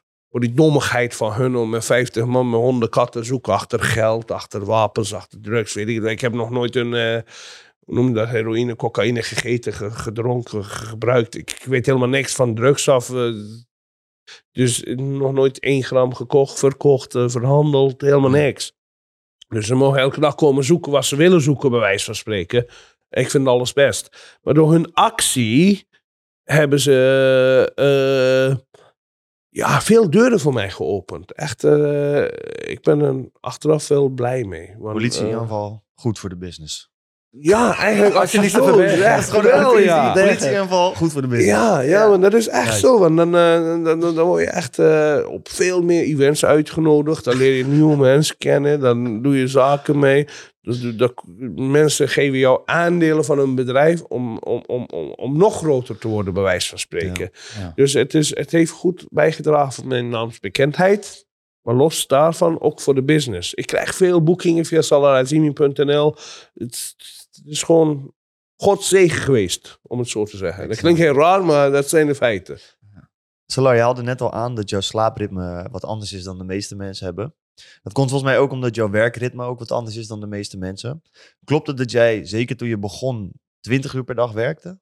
Ja, ik heb echt een periode gehad. Dat is niet overdrijven of wat dan ook, maar echt 20 uur per dag, 7 op 7. Buiten de vakanties. Dus ik was op vakantie, of ik was 20 uur per dag aan het werk.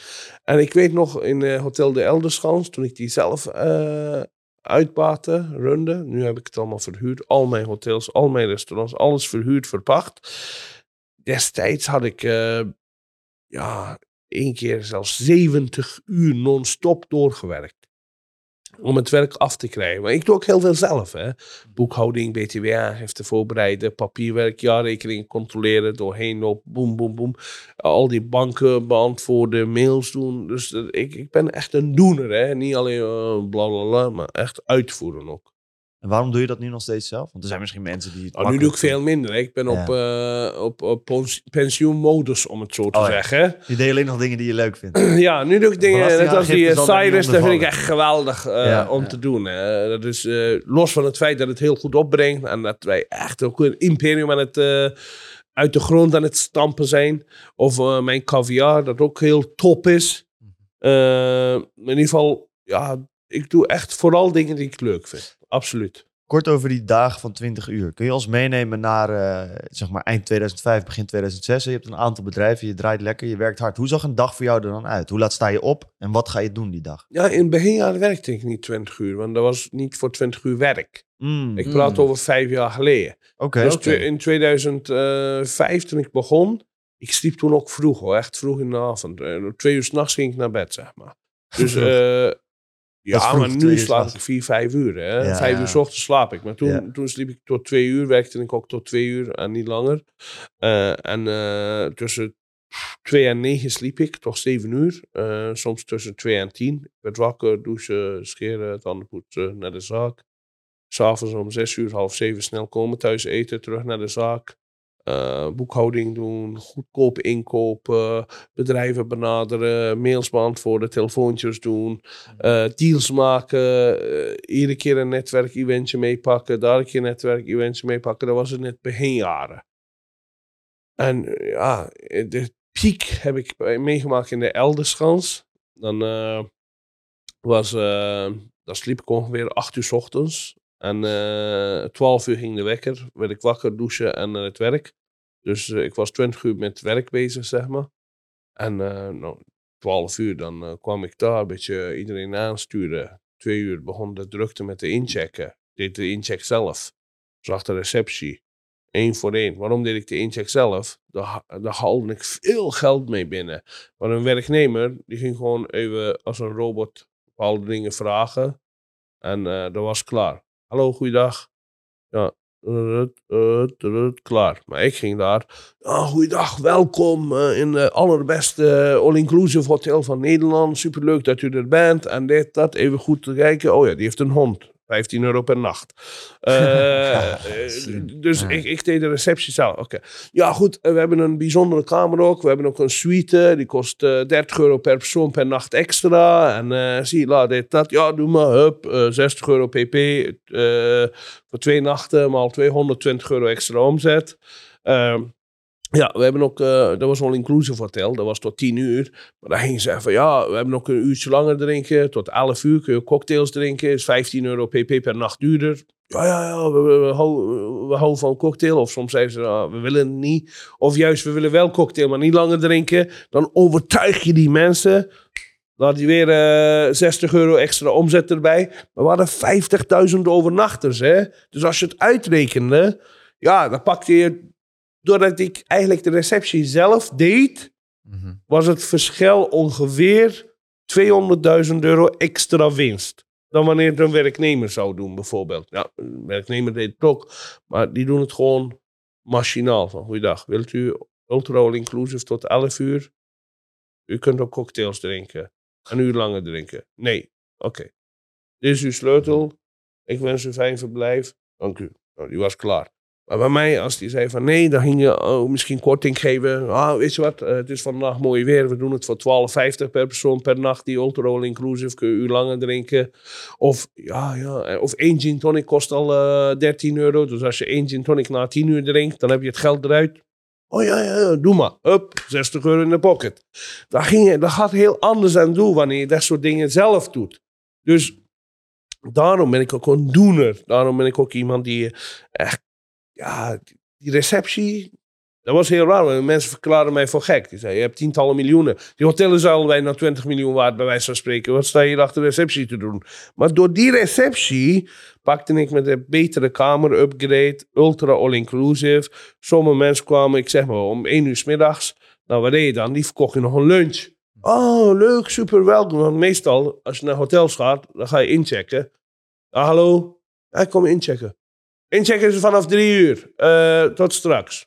Maar bij mij kwamen ze, goeiedag, ik kom inchecken. Ja, welkom, wat leuk, superleuk. Jullie zijn nog wat vroeg. Ja, wilt u ook wat lunchen? Lunch kost 15 euro. Oh ja, ja, ja, natuurlijk willen wij lunch. Hup, 30 euro verkocht. Wil je ook wat drinken bij de lunch? Kun je per uur 10 euro betalen? Kun je onbeperkt drinken? Ja, doe maar. Hup, tientje, 20. Dan had je 50 euro omzet. Nou, die lunch die was buffet, die stond al toch daar. Die was al gekookt, dus een paar euro inkoop. Dus early check-in. Wil jij de kamer eerder? Hup, kost zoveel. Lunch kost zoveel. Eh uur later uitchecken kost zoveel. Eh uur later drinken kost zoveel. Betere kamer kost zoveel. Dus ik pakte echt, ik overdrijf niet. Ik denk wel, door mijn toedoen, makkelijk, makkelijk, kwart miljoen euro per jaar meer. Je moet ook enthousiaster verkopen en niet robotaal of machinaal van, goeiedag, u kom, welkom, sleutel geven, klaar. Je moet echt mee hard gaan. Als je iets doet, moet je het goed doen. Of gewoon niet doen. Dat is mijn gedachte. Wat ik interessant vind, wat ik hoor in alle verhalen bij je telecombedrijf, ook bij je hotels. En ik denk ook iets wat mensen thuis mee kunnen nemen. Is dat in plaats van te focussen op nog meer mensen binnenhalen. Als je nou eens focust op één iemand en zorgt dat je meer kan verkopen aan die persoon. En niet diegene leegtrekken, maar gewoon meer waarde bieden. Hè? Zoals je zegt bij de Ja, telecomzaak. je moet wel waar geven voor het Uiteraard. geld. Hè? Niet van eh, geld afkloppen. Want is, daar ben ik eh, niet, Ja. niet, niet oké mee, zeg maar. Ja, maar dat vind ik eh, goed advies voor mensen thuis ook. Van, wees daar bewust Ja, mee kan focus op degene waar je zaken mee doet. Bied hem goede service, producten, wat je aan het verkopen bent op dat moment. Maar haal wel alles eruit. Pers alles eruit. Dat is wat mijn gedachte. Ja, goed of niet goed. Ja, wij zijn niet eh, rijk geworden door eh, geld te strooien, om het zo te zeggen. Wij zijn rijk geworden door slim zaken te doen, door weten waar je mee bezig bent en door goede prestaties neer te zetten. En zo'n receptie is misschien een rare voorbeeld, maar ik heb met vijf dingen gewoon vijf sales upgrades en upselling dingen heb ik laten zien van hoe je gewoon met hetzelfde werk kwart miljoen euro op jaarbasis meer binnenharkt. En dat vind ik dan wel opmerkelijk. Als je, je spreekt veel ondernemers, je hebt waarschijnlijk je hebt een gigantisch netwerk. En heel veel Absoluut. ondernemers merk ik naarmate ze vermogender worden, gaan ze vooral bezig met oké, hoe kan ik dingen efficiënt uitbesteden, zodat ik meer kan doen met de tijd die ik heb. Want elke persoon heeft 24 uur in zijn dag. Maar jou hoor ik best vaak zeggen, Ik ga zelf die dingen doen. Ik ga zelf erin knallen. Waarom de keuze om toch een lange tijd heel veel dingen zelf te doen, terwijl je misschien mensen om je heen tegen je zegt van Salah, ga meer uitbesteden. Kijk, als jij wil dat er goed gepresteerd wordt door mensen om je heen, dan moet jij zelf beste voorbeeld geven. Dan moet je zelf het hardste aan de kar trekken. Ook al is van korte duur, hè. Zie je een werknemer werken, ga hem helpen. Handje helpen. Ga weten bij hem. Dan krijg je meer respect daardoor. Dan krijg je meer waardering. En dan gaat hij heel de maand harder voor jou lopen. Dus waarom zei ik ik deed zelf heel veel. Ik zag bijvoorbeeld op afstand, achter de bar is veel te druk. Of zij kunnen niet bolwerken. Rennen naar de achterbad, die jongens helpen. In de restaurant is te druk. Dat is een buffetrestaurant. Al die tafels, ik ging zelf afruimen. Hoe meer je zelf doet, hoe meer respect je afdwingt bij je personeel.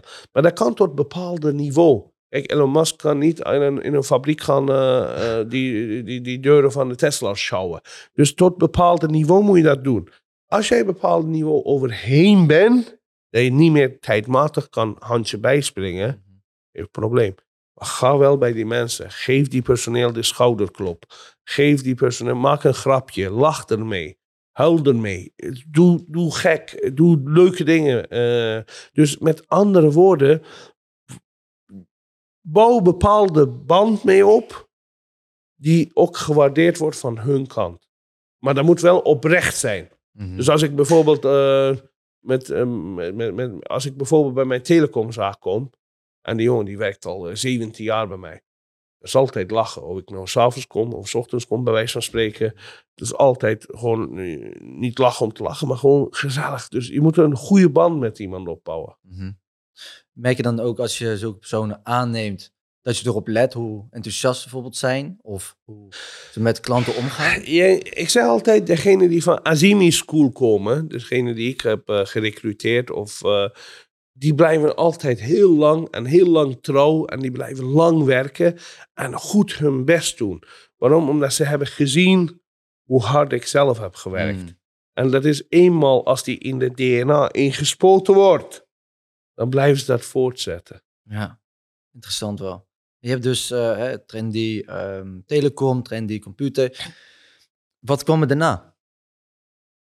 We hebben Mobile Shop 24 gehad, Media XXL.nl, allerlei uh, bedrijven. We hebben uh, 15 augustus 2014 heb ik hotel gekocht. Grootste hotel van Zeeland, Hotel de Elderschans. Ja.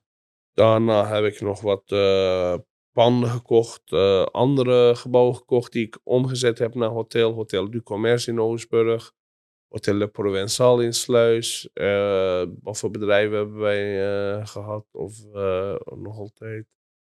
we hebben restaurant Côte d'Azur, restaurant Persia, Petit Paris, restaurant Reggie's. Dat zijn allemaal bedrijven die we ook gehad hebben in het verleden of, of nog altijd hebben, maar die we verhuurd hebben of verpacht hebben. Ja. Uh, we hebben Aziz Maral BV, we hebben, ik heb een voetbalclub gehad in België. Uh, ik heb een partyboot gehad. Ik heb uh, ja, nog meer bedrijven gehad die ik niet meer weet. Ja, die ik wel weet, maar moet ik nadenken om heel die waslijst boven water te ja, krijgen. Joh. Hoe was dat met die, uh, met die voetbalclub? Ja. Dat was, uh, ik heb daar wat dingen, je hebt daar op een gegeven moment ook in een van de laatste wedstrijden volgens mij uh, de winnende penalty gescoord. Ja, ik heb daar een penalty inderdaad uh, gescoord als doelpunt. kwam ik op 8 uur journaal van België. Ja, de president ja. van de club valt in en scoort. Maar toen was ik nog veel dikker dan ik nu ben. ik woog toen 128 kilo of zo, geloof ik. Um, maar ja, die voetbalclub, ik heb die uit uh, faillissement gered. Ik heb uh, echt met hart en ziel aangewerkt. Met uh, steun van mijn trainer Stijn Stijnen. Echt topprestaties neergezet. Ik ben er super blij om. In die tijd dat wij samen daar besteed hebben. Maar voor alles is een tijd van komen en gaan, zeg ik. En we hebben meer dan een miljoen euro ingepompt. En ook graag gedaan. op termijn, ja, dan dan zijn er andere prioriteiten in je leven. Want met die voetbalclub was ik echt uh, iedere wedstrijd. Ik had bijna nooit een wedstrijd gemist. Behalve als ik op vakantie was, één keer in zoveel tijd. Ja.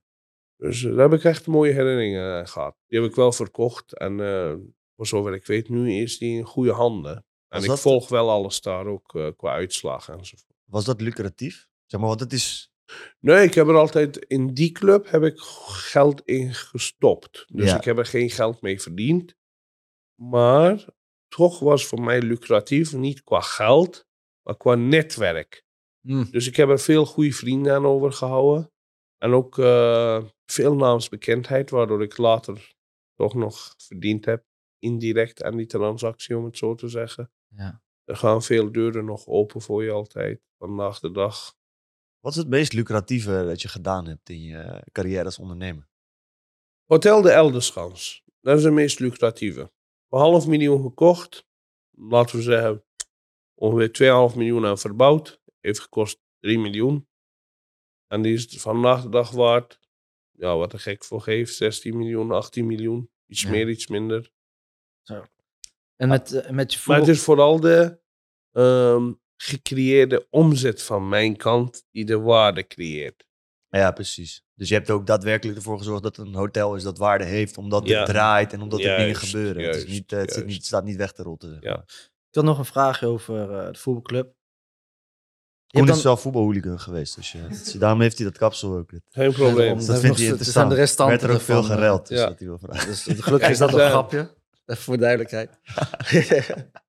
nee, dan zou het... eh, vroeger eh, Utrecht. FC Utrecht eh, fan. Koen Dus, stond echt op de Bunningside bij FC Utrecht. Twee keer. Twee keer. Daarna Wat, wat, is gebeurd in En ik, hebben, we, hebben nog, we hebben nog bij FC Utrecht gewerkt. Ja, gewerkt. Ja, man. Ja, dat was ons ja, als werk, beveiligers. Beveiliging doen Moesten wij alle hooligans tegenhouden. Dat is, waren ook nog dagen, man. Voor het ondernemen. Ja. Dat was ook leuk. Maar vertel, sorry, ik onderbrak je. Je hebt eh, een miljoen geïnvesteerd. Eh, je hebt ze van faillissement uiteindelijk hè, kampioenen gemaakt. Wat was voor jou dan de investering? Want je hebt dan die 1 miljoen. Eh, waar geef je het dan uit? Spelers, salarissen, Ja, ehm, lopende zaken. ja. Ik heb daar eh, twee jaar gezeten. Voor jouw beeldvorming, de spelersalarissen praat je over half miljoen per jaar. Minimaal. We hadden even groot budget als FC Dordrecht, weet ik nog destijds. Ongeveer half miljoen, zes ton per jaar was eh salarissen. Ja, wat geef je aan uit? Aan advocaatkosten, licentie en eh, vrijwilligers eh, die, die het stadion eh, in goede banen leiden. Mhm. Vergoeding van de scheidsrechters in kilometers. eh gaswaterrecht, nutskosten. En wat was dan het belangrijkste? Zeg je van oké, de spelers, hè, dat uiteindelijk moet je bepaalde spelers kopen en die gaan toch wel het team voortrekken. Ja. Was dat dus de belangrijkste investering ook geweest vanuit, eh vanuit jou? zaten zelfs twee internationals in het Ja. team, hè, van Trinidad en Tobago. En eentje uit Midden-Afrikaans land, van Congo of van Zaire. Congo. Oké, Of, interessant. of nee. Die Afrikaanse land moet ik je antwoord schuldig blijven, maar Ja. ik had wel een international van Trinidad en Tobago inderdaad. Ja, netjes, netjes. En ehm, als we dan kijken naar bijvoorbeeld de vastgoedpanden. Je bent er vroeg mee begonnen. We hebben eh, mensen gesproken die, die zeggen op een gegeven moment van ja, als je eenmaal aan vastgoed begint en je hebt eenmaal eh, vijf of tien panden, dan gaat het steeds sneller, het wordt steeds Ja. makkelijker. Ja. Wat is jouw ervaring daarbij Die geweest? pandjes, die bevallen van nog meer pandjes. Ja, precies, Ja. inderdaad ja. Ik neem aan dus dat het bij jou ook zo is gegaan. Ja, ja. En hoe groot is dat imperium ik, in ik heb tussentijd een paar jaar geleden heb ik besloten al die kleine rotpandjes weg te doen, Ja. rotpandjes weg te doen en te eh, consolideren. Dus in grotere panden zitten. Bijvoorbeeld, eh, ehm, ja, één hotel is 16 miljoen waard. Ander hotel heb ik eh, gekocht, verbouwd. Ik heb de linkse buur gekocht, rechtse buur gekocht. Ik ga dat verbouwen, boem, boem, boem, boem, boem. Als die klaar is, is die waard iets boven de 6 miljoen euro. Zoiets, 6, 6,5, 7. Het zal erom draaien. Dus niet meer die rijtjeswoningen van 150.000 euro of, of, of, of 180.000 euro of 2 ton. Nee, liefst grotere objecten. Waarom? Als je groeit en groeit en groeit, is het handig om één spreekpunt te hebben. Dus als je aan één huurder verhuurt die 7 miljoen euro waarde, is hoofdpijn, heb je één keer hoofdpijn.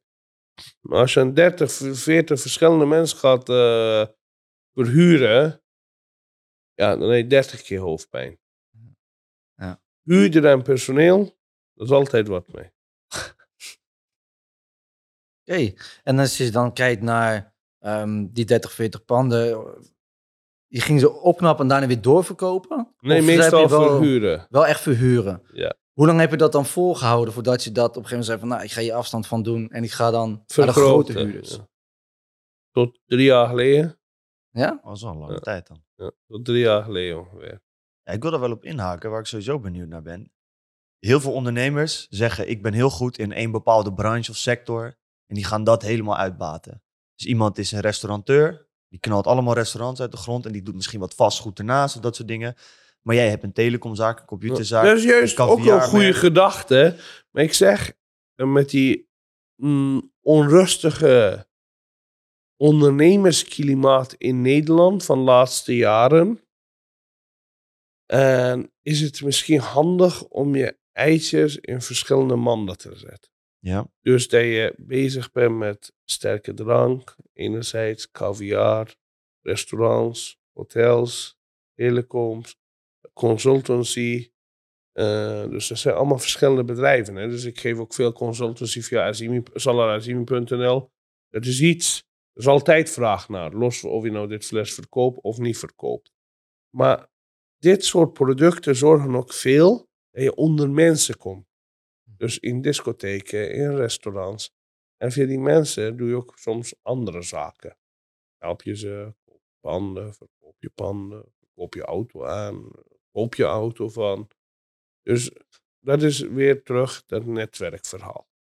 Ah, het kan ook wel een risico met zich meebrengen, denk ik. Dat je kunt je ook begeven in een sector waar je misschien minder kaas van gegeten hebt dan je vooraf dacht. Heb je wel eens gehad dat je ergens iets begon dat je achteraf dacht, ja, dit, dit was een misstap. Een project dat eigenlijk helemaal niet gelukt is. Nee, dat heb ik niet gehad. Nog nooit. Nee, ik heb wel een partyboot gehad. Daar zou ik wel miljoenen mee hebben verdiend. En eh, dat is de staat wel gelukt eigenlijk, eh, moet ik zeggen. Eh, in de zin van, ik zou miljoenen mee hebben verdiend. Dat zou een andere all-inclusive hotel zijn geweest, om het zo te zeggen, maar dan op, op het water. Mhm. En ja, daar ben ik ook gekloot geweest tot en met. Overal waar ik kwam, oh ja, we hebben geen lichtplaats. Geen lichtplaats. Particulier geen lichtplaats. Ik heb daar twee jaar lang posten gemaakt, gezocht naar lichtplaats. Gekloot door iedere gemeente tot en met waar ik maar kwam. En uiteindelijk, ja, ik ben een heel radicaal iemand. Dus eh, ik was gewoon strandbeu. Ik kon überhaupt ook verkopen. en ik zei, ja, weet je wat? Deze keer hebben ze goed hun best gedaan om te kloten en voor eh, ondernemers te verpesten en al. Ik hak die boot in stukken. Dus ik heb die boot in stuk gehakt, letterlijk. en als oude ijzer weggedaan. Werd voor gek verklaard. Want was, eh, ja. Als die zou hebben gedraaid, die boot, had ik miljoenen gepakt. Maar soms dan ben je zo strontbeu dat je gewoon radicaal dat soort dingen doet. Zeg. Maar waarom, je, kon, kon je, je kon hem ook verkopen. Ja, ja, ik kon ook verkopen, ja. Maar waarom hem dan, zeg maar, wat, was het dan een soort van... Principieel. gewoon principieel? Ja? Principieel, ja. ja. Dus principes zijn wat dat betreft voor jou belangrijker dan rendement. Ja, ja, ik ben een, echt een respect en principe is veel belangrijker dan geld of wat dan ook. Oké, Ik ben echt eentje van oude stempel, hè. ja. Als je iemand een hand hebt gegeven, of als je iemand je woord hebt gegeven, dan is het klaar. Dan moet je het niet terugnemen. Ja. Als je eenmaal op de grond spuugt, dan ga je ook niet die spuug van de grond aflikken, hè. Als je iemand je woord geeft, dan is dat. Ja, nou, goede verbeelding inderdaad. Eens. Eens, oké, mooi. Ik ben nog wel benieuwd naar een eh, ander onderdeel dat, dat eigenlijk ook... Je haalde het net al een beetje aan. Je hebt natuurlijk verschillende drankmerken. Je houdt van uitgaan. Eh, mensen die jou kennen zullen ook weten dat jij eh, wilde avonden hebt gehad, volgens mij. Dank u. dat je mooi, hè? Wat ik me afvraag, je ziet het vaak, zeker in films, maar ook om je heen. Eh, in Dubai zie je het ook gebeuren. Mensen verdienen op een gegeven moment lekker geld. En dan gaan ze het mooie leven leiden. En dan komen de vrouwen, de drank, de auto's. En het gaat eruit en eruit. En eigenlijk hoe meer ze plezier gaan hebben, hoe minder de focus is op die business die initieel gezorgd heeft dat die levensstijl überhaupt kon. Hoe zeg jij dat jij die balans houdt? Of heb je eigenlijk misschien die balans een beetje laten gaan? Nou ja, ik heb het geluk dat ik een goede vrouw heb. Dat ik gewoon eh, kan doen en laten wat ik wil. Dat ik eh, met jongens op stap ga, feest enzovoort. En ik probeer altijd die goede balans binnen gezin te houden. Kijk, je moet een vrouw hebben om mee oud te worden. De moeder van kinderen. En eh, die moet je koesteren. Alles geven wat, eh, wat in jouw macht ligt. Je moet het zo zien. Alles wat ik heb verdiend, of alles wat ik verdien, is van mijn kinderen. Je gaat niet meenemen een graf eh, in een koffertje naar een andere wereld, om het zo te zeggen. En ja, als je zorgt dat jij iedereen tevreden houdt, dan kun je ook gewoon feesten, met vrienden op stap gaan, leuke dingen doen. Maar je moet altijd zorgen dat je gezin, je familie tevreden houdt. Dus mijn vrouw en kinderen komen nooit iets tekort. Dat is wel belangrijk. En is lichamelijke gezondheid daarin vooral? Want je hebt natuurlijk op een gegeven moment kun je van meer dingen genieten. Maar ik kan me ook voorstellen dat je op een gegeven moment... Je hebt eigenlijk dat droomleven wat je voor je hebt gebouwd. Het is zonde als je dan fysiek heel snel aftakelt. Dus hou je daar ook mee bezig? Dat je zegt van ja, ik ben ook bezig om te zorgen Nee, want ik ben, eh, ik ben een beetje dik. Maar eh, Nee, dat zijn jouw woorden. Ik je er eh, goed uitzien. Zo. ik, ik heb er geen enkele moeite mee. Waarom? Omdat ik mentaal en fysiek sterk ben. Mhm. Ik bedoel, ik heb vroeger kickbox gedaan, judo gedaan, van alles en nog wat. Vandaag de dag zou ik drie portiers nog in mijn eentje eh, te woord staan, om het zo te zeggen. Ehm, en ik ben mentaal heel erg sterk. En wie wat zegt, in het moment, in mijn gezicht, achter mijn rug, interesseert mij niet. Maar ik ben, ik ben, ik weet dat ik, ik ben. Ja. Dat is al, eh, eh, ja, dat is een Iraans gezegde. En laatst zei een maat tegen mij, die zei, als Salah loopt, trilt de grond onder zijn voeten. Mhm. En zo voel ik mij ook vaak. Hmm. Dus daarom, eh, qua gezondheid, ja, eh, ik voel mij fit, ik voel mij sterk. Dus ik ga niet eh, mijn eigen uitsloven in fitness. Als ik tijd heb, dan ga ik dat wel doen. Voor zoiets moet je tijd maken. Dat kan morgen komen, dat kan over een half jaar komen, kan over langer komen. Maar dat is niet mijn prioriteit op het moment. Het zou zonde zijn als die tijd de hele tijd uitgesteld wordt, maar dat je tijd daarna korter op deze aardbol is. Ben je daar wel eens mee bezig? Want uiteindelijk Nee, ben ik niet met jou eens. goed. Ja, ik ben niet met jou eens. Ik ga Nee? uitleggen waarom niet. Ik ben benieuwd. Eh, ik ben nu 40. Mhm. Zou je En zeggen? ik heb nu geleefd voor 120-jarigen. Echt waar. Als ik Mhm. vanavond mijn ogen toedoe en ik word niet meer wakker, er is niet iets in mijn leven dat ik zeg van, had ik dat anders moeten doen? Of eh, was dat nog gebeurd? Of dat stond nog op mijn wenslijstje? Of dat was nog mijn droom? Niks of niks. Nee.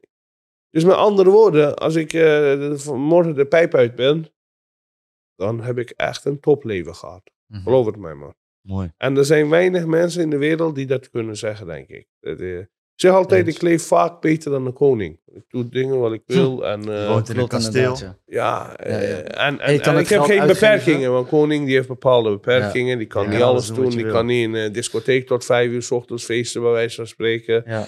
Dus ik, heb, ik ben echt super tevreden hoe ik geleefd heb. Als je dan kijkt, hè, want ik ben het wel met je eens dat je gewoon goed moet leven. En als je je ogen sluit, dat je eigenlijk tevreden dood kan gaan.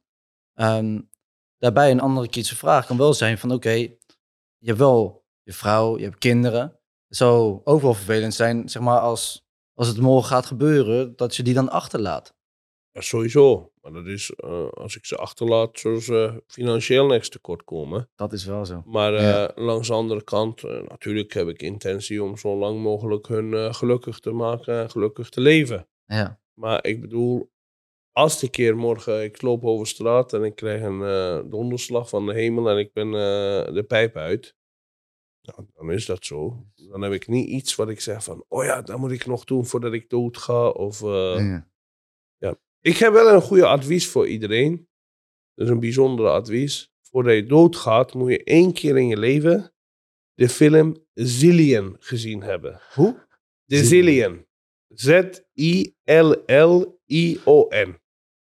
En geloof mij maar, je Ja, gaat er geen spijt van hebben. Nee, Nee? Dat, is, eh, dat is daarna kun je rustig eh tussen Ehm, zes planken. ja. Iedereen is het nice. nu aan het opzoeken, eenvoudig. weet je wel. En wij weten nog van niks. We hebben geen flauw idee wat voor... eh, Nou, ik heb die eh, vaak in de bioscoop bekeken. ja.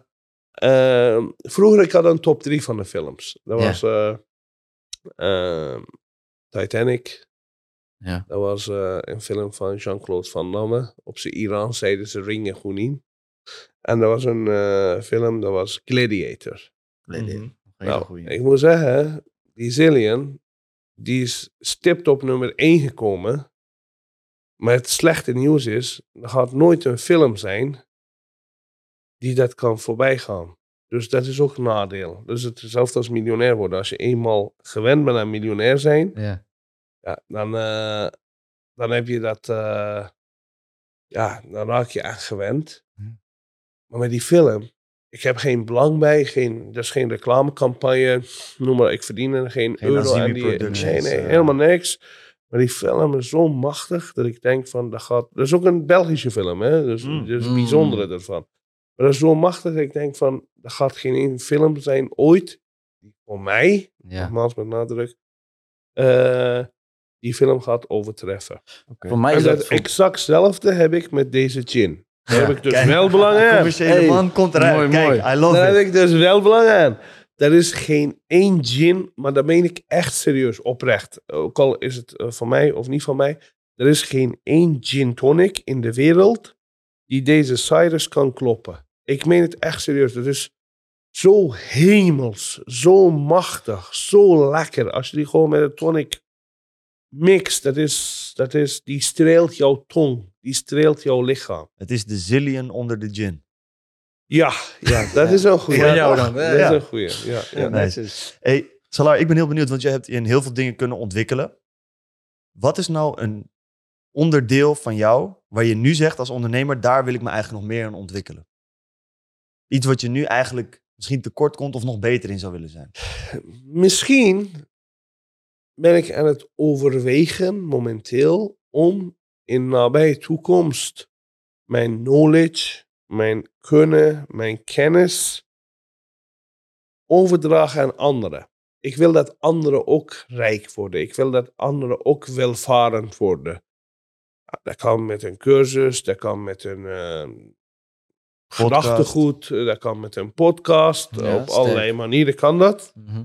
Dus dat is wat ik doe. Dus ik ben niet meer bezig met geld verdienen, geld verdienen. Geld is lekker, geld maakt gelukkig, prima, prachtig. Maar dit is nu niet meer de prioriteit nummer één voor mij op het moment.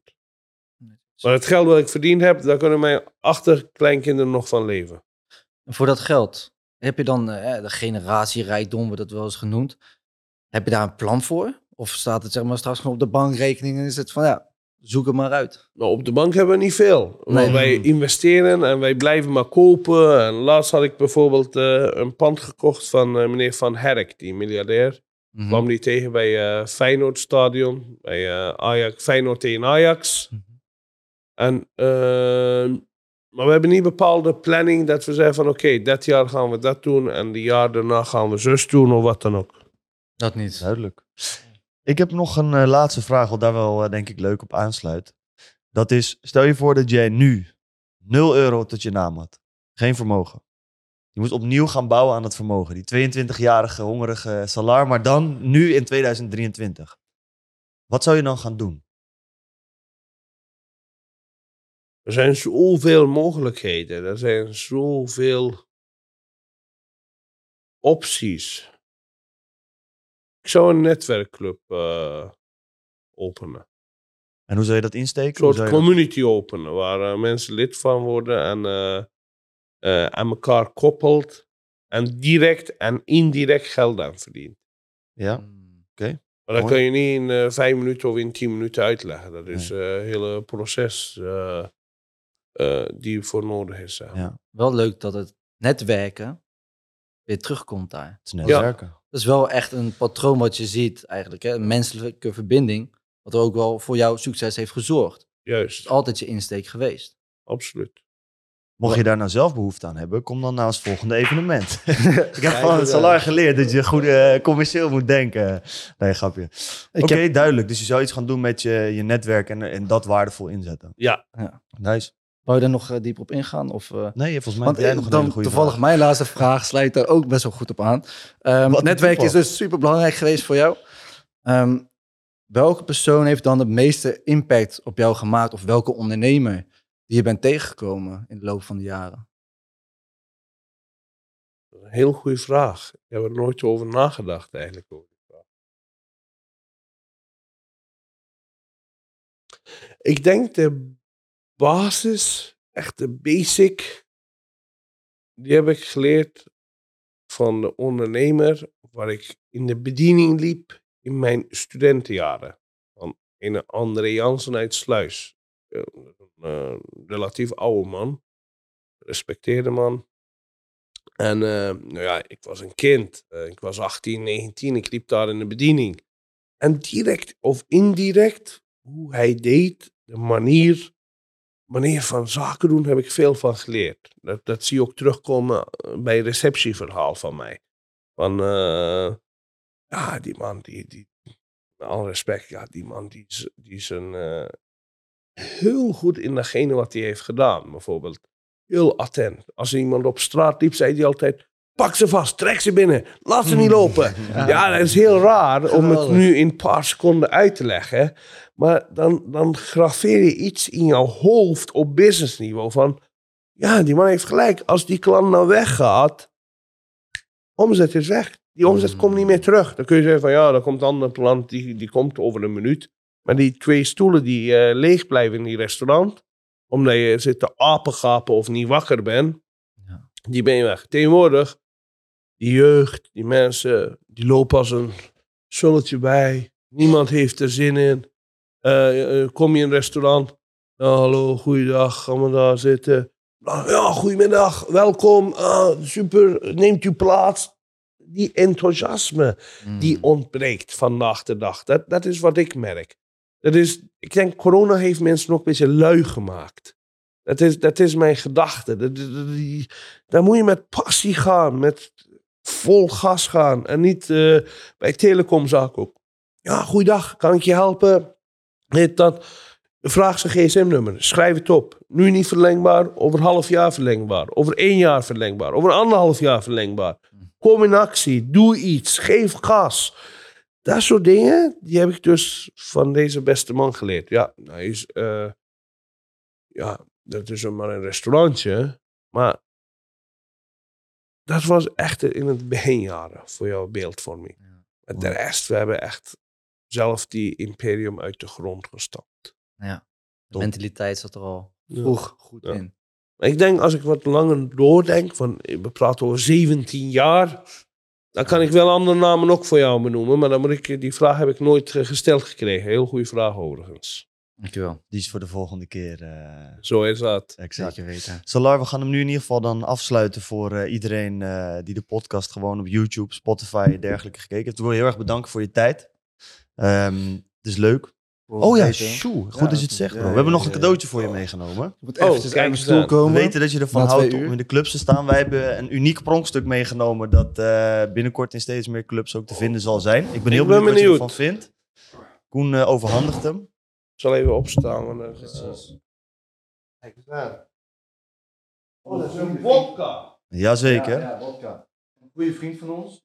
Mag hem uitpakken? Ja, het is het beste als je het zitten doet, Salar. Dan zit je op de camera, dan kan iedereen zien wat jij ziet. Want ik ben heel benieuwd wat je ervan vindt. camera? Eh, oh ja, Deze, ja, ja, ja, ja, ja. Ketje. Is het goed van, ingepakt? Ja. Ik weet niet of die er makkelijk uitgaat, maar eh, oh jawel, dat gaat Ja, goed. dat gaat goed, hè. Die kan, eh, Daarom. Een zware pakket. jazeker. Fles vodka van Lauwers Vodka. Dit is, eh, Echt mooi. Die heeft ook iets van eh Filipijnachtige. eh, ja, ja, Klopt ja, ja, Louboutin ja. of iets. eh, ja, ja, ja. Dankjewel. Er zit ook een lampje in, dus eh zet Moet hem ergens mooi neer. Ja, dat zit aan de onderkant. Zet hem ergens mooi neer. Op de onderkant. Je moet de fles eruit halen. Dan heb je op de onderkant Oh, van de fles. Ja, dan heb je zo'n lichtje erin. eh. ja, hij zit goed verstopt eh, in de doos. Makkelijk gaat hij er niet uit. Precies. Als je hem dan eruit haalt, aan de onderkant heb je een knopje erop Dit zitten. is, eh, nou, ik heb een advies eh, voor die beste man. Dit is echt een bijzonder mooi ding. Maar vrees, vrees. Salar, zou je je microfoon Oh, naar je mag. toe kunnen draaien? Dan kan hij het precies goed horen. Dankjewel. Dat is echt mooi. Heel bijzonder fles. Ja, Echt mooi. Maar ik heb ook een advies voor die beste man. Ik vrees dat dit niet zo goed gaat doen in discotheken. En waarom ik dat denk?